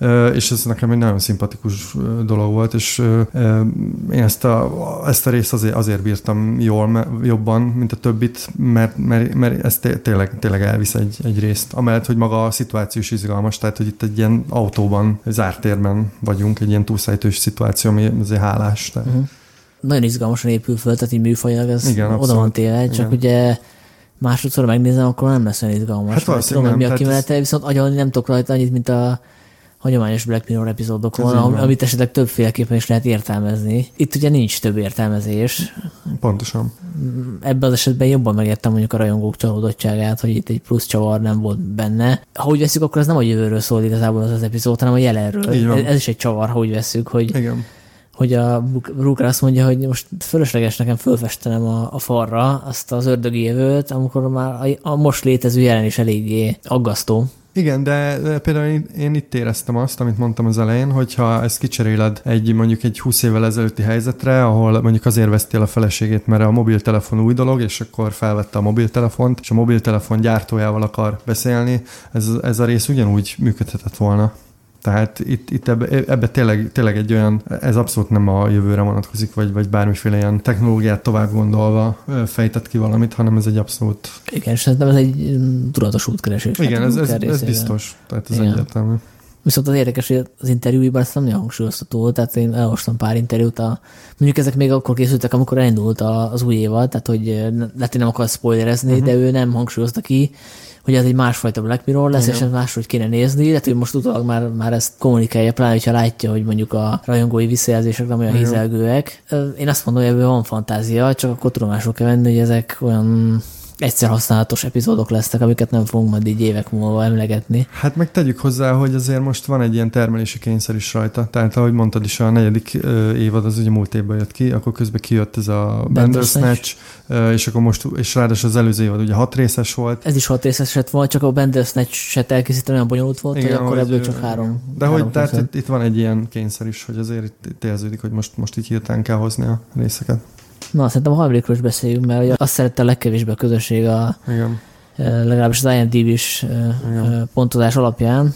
Rachel Jack and Ashley Tool az a címe. Igen. Ebben van egy szupersztár is, Miley Cyrus, aki gyakorlatilag saját magát játsza, egy popstárt, aki, aki bábként mozgat gyakorlatilag a menedzsere kihasznál, aki a nagynénye, ha jól tudom. Igen. És uh, azt történt mégsem róla szól, hanem egyik rajongójáról, aki kap egy Ashley babát, ami egy mesterséges intelligencia válaszolgat a rajongó kérésére, kérdéseire, az a vicces, hogy ezt szerette a legkevésbé a közösség, de ebben a legtöbb skifi elem, tehát hogy kapunk egy bábút, ami gyakorlatilag egy önálló értelemmel bíró lény. Igen. Neked ez hogy tetszett? Hát nekem itt pont az, az volt a problémám, hogy, a, hogy maga ez a, ez a sci vonal szerintem nagyon bugyutára sikeredett. Tehát itt ugye arról van szó, hogy ez a baba, ez hát így le, lemásolják a, a, nem is derül ki pontosan, szerintem lemásolják az elméjét, és akkor a, ez tényleg egy ilyen bugyuta kis baba, aki így válaszolgat, meg, meg felbefögi a dalszövegeket, meg sminktippeket ad, meg táncolni tanítja, és akkor a,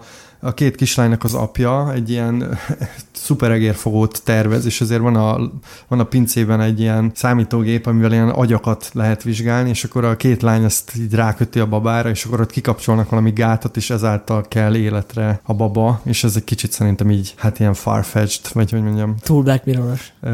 Szerintem pont, hogy nem túl Black Mirror-os, mert ez, ilyen, ez, ez, ez, ez, egy, mint egy Black Mirror paródia inkább nekem. Úgyhogy én ezt, ezt ez, ez egyik, ami zavart, a másik meg, hogy itt két fő téma van, tehát egyrészt a popstárnak ez a tényleg, hogy így kihasználják, és hát itt is, itt mondjuk az a rész tetszett, hogy így, ez is nagyon Black Mirroros, hogy a végén már így a, a kómában lévő énekes nőből így kinyerik a, a dallamokat mindenféle számítógépes segédeszközzel, tehát hogy van ez a vonal egyrészt a popstárnak így a, a dilemmá, vagy hát a, a popstar, mint egy ilyen kihasznált árucikk, másrészt meg ennek a rajongólánynak a, a szála, aki ugye nem gimibe költözik, meg ugye elvesztette az anyját, és ezért nincsenek barátai, és akkor hogy hogy kötődik ez a babához, tehát itt két szál is van, és ezek valahogy szerintem nem passzoltak össze vala, nem tudom, én ezt így nem éreztem olyan.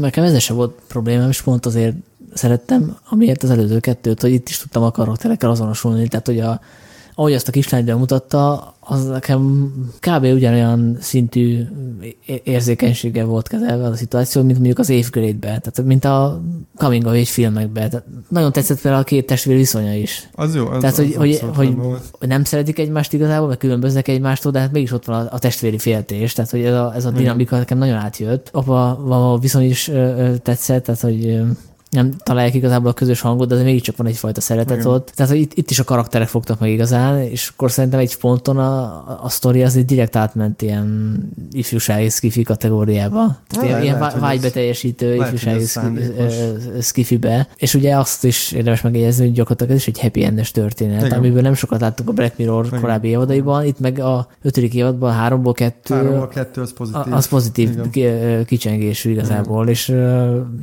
lehet, hogy ez minket nem fog meg annyira, meg a hasonlókorú nézőket, de lehet, hogy egy, nem tudom, egy teenánynak ez sokkal jobban bejön ez a sztori, mert egy sokkal inkább azonosulni tud ezzel a, a, a figurával, akár a, a Miley Cyrus karakterével, akár ezzel a, a kamasz kislányjal, akinek nincs önbizalma, és akkor valahogy mégiscsak túllendül ezen a, ja, ezen a, problémám én, én örülök, hogyha készül még Black Mirrorból újabb évad, nem tudta, hogy vagy vele. Én is abszolút, tehát most, most azzal együtt, hogy, hogy ez, ez egy gyengébb évad, és tényleg évad szinten ez gyengébb, tehát most e, e, ebbe a három részben nem volt szerintem olyan, amit így a legjobbak közé sorolnánk, de, de szerintem nagyon jó, hogy van, van a Black Mirror, és meg mindig hallatlan izgalmas, tehát nem véletlenül tudunk róla beszélgetni. Úgyhogy ja. ja, én remélem, hogy sok készül, és uh, nyilvánvaló, hogy ki kell neki találni új utakat, tehát ez, ez, ebben biztos, hogy van egy ilyen útkeresés ebbe a három részbe, úgyhogy én nagyon kíváncsi hogy hova, hova megy, meg, meg milyen irányokba tud elmenni. Én meg arra leszek kíváncsi, hogy a közönség, a rajongók azok fel tudják-e dolgozni, hogy történt egyfajta irányváltás, hogy elfogadják ezt, vagy elfordulnak tőle a sorozattól. Mert szerintem azért a legkésőbb az első résznek a felénél lehetett kapcsolni, hogy hoppá, itt most Igen, másfajta, más. Black, másfajta Black Mirror-t látunk, nem biztos, hogy jobb, sőt, hát valószínűleg nem jobb, de nem is biztos, hogy rosszabb, hanem másmilyen. Tehát, hogy ezt igen. képesek elfogadni a következő részre, epizódra. Hát igen, meg ugye ez a Netflixen megy, tehát itt a, itt a nézettség is máshogy működik, mint, mint egy hagyományos, hagyományos esetben, tehát majd meglátjuk. Igen. Csak hát ugye itt presztis kérdés is szerintem a Netflixnek, Abszolút, ez mint, a, mint annól az HBO-nak voltak az ilyen presztis projektjei, hogyha jó kritikákat kapott, akkor is megrendelték a következő évadokat, hogyha nem volt, akkor a nézettsége, mert ja, elmondhatták, hogy HBO az több, Igen, mint, több, több, mint, tévé. több, mint tévé. Viszont, hogyha a kritikák is leúzósak lesznek, akkor szerintem lehet, hogy a Netflix se lesz olyan bátor, hogy megrendelje a következő évadot, de én, én szeretném látni. Én bízom benne, hogy lesz minimum még egy évad biztos. Na, az állásként akkor ajánljunk még egy sorozatot, amiről nem beszélünk hosszan. Hát most én ajánlok egyet, a, majd lehet, hogy lesz róla külön podcast, az a Barry című sorozat, két évad ment le eddig belőle, az az érdekesség, hogy ez egy dráma és komédia, Igen. és olyan arányban keveredik, amire ritkán látni példát. Igen. Tehát nem a, nem a hagyományos módon keveri ezt a két összetevőt. Nem, és a humora is elég Igen. egyedi, egy egyéni hangvételű, és Igen. nagyon szuper. Főszereplő egy bérgyilkos, aki megunja a bérgyilkolást, és inkább színésznek állna Hollywoodban, de hát akarnak problémák, nem nagyon tud elszakadni Igen. a, a múltjától. És a főszerepet Bill Hader játsza, akiről annyit kell tudni, hogy ő egy komikus humorista ként indult a Saturday Night Live, Night Live nevű műsorban, és ő rendezett is epizódokat, és kiderült, hogy rendezőnek is baromi tehetséges, mert az ő által rendezett ötödik rész a második évadban az egyik legjobb. Úgyhogy mindenképpen ajánlom ezt a sorozatot. Zoli, neked még valami ajánlatod így búcsúzóul? Ajánlom a Cobra Kai-t, aminek a második évad egy hajszállal gyengébb, mint az első. Ez a karate kölyöknek egy ilyen, hát ilyen reuniónja, és abszolút örömjáték. Tehát itt arról szól, hogy a karate kölyökből megismert karakterek, a jó és a rossz újra találkoznak, és újra karate dojókat alapítanak, és mindenféle fiatalokat próbálnak nevelni, és az első évad az szerintem különösen erős, mert nagyon reflektál a 80-as évek óta eltelt hát ilyen változásokra, és rengeteg poént elsüt ennek örömére. A második évad az már inkább egy ilyen tini sorozattá ment át, ahol hát gyakorlatilag ezek a karakterek működtetik, de még mindig nagyon vicces, úgyhogy nem tudom, hogy lesz-e be a harmadik évad, de de ez, egy, ez szerintem egy nagyon jó pofa, és uh, 10 rész egy évad, és olyan 20-30 perc között mozognak a részhosszak, úgyhogy elég gyorsan le lehet darálni. Az első évadot láttam, az nekem bejött, úgyhogy Ja. lehet, hogy megpróbálom a másodikat is. Dénes, te ajánlasz valamit? Ú, Dénes sajnos elaludt, úgyhogy nem tud Akkor én nem ajánlani. Nagyon hosszú nap volt ez neki.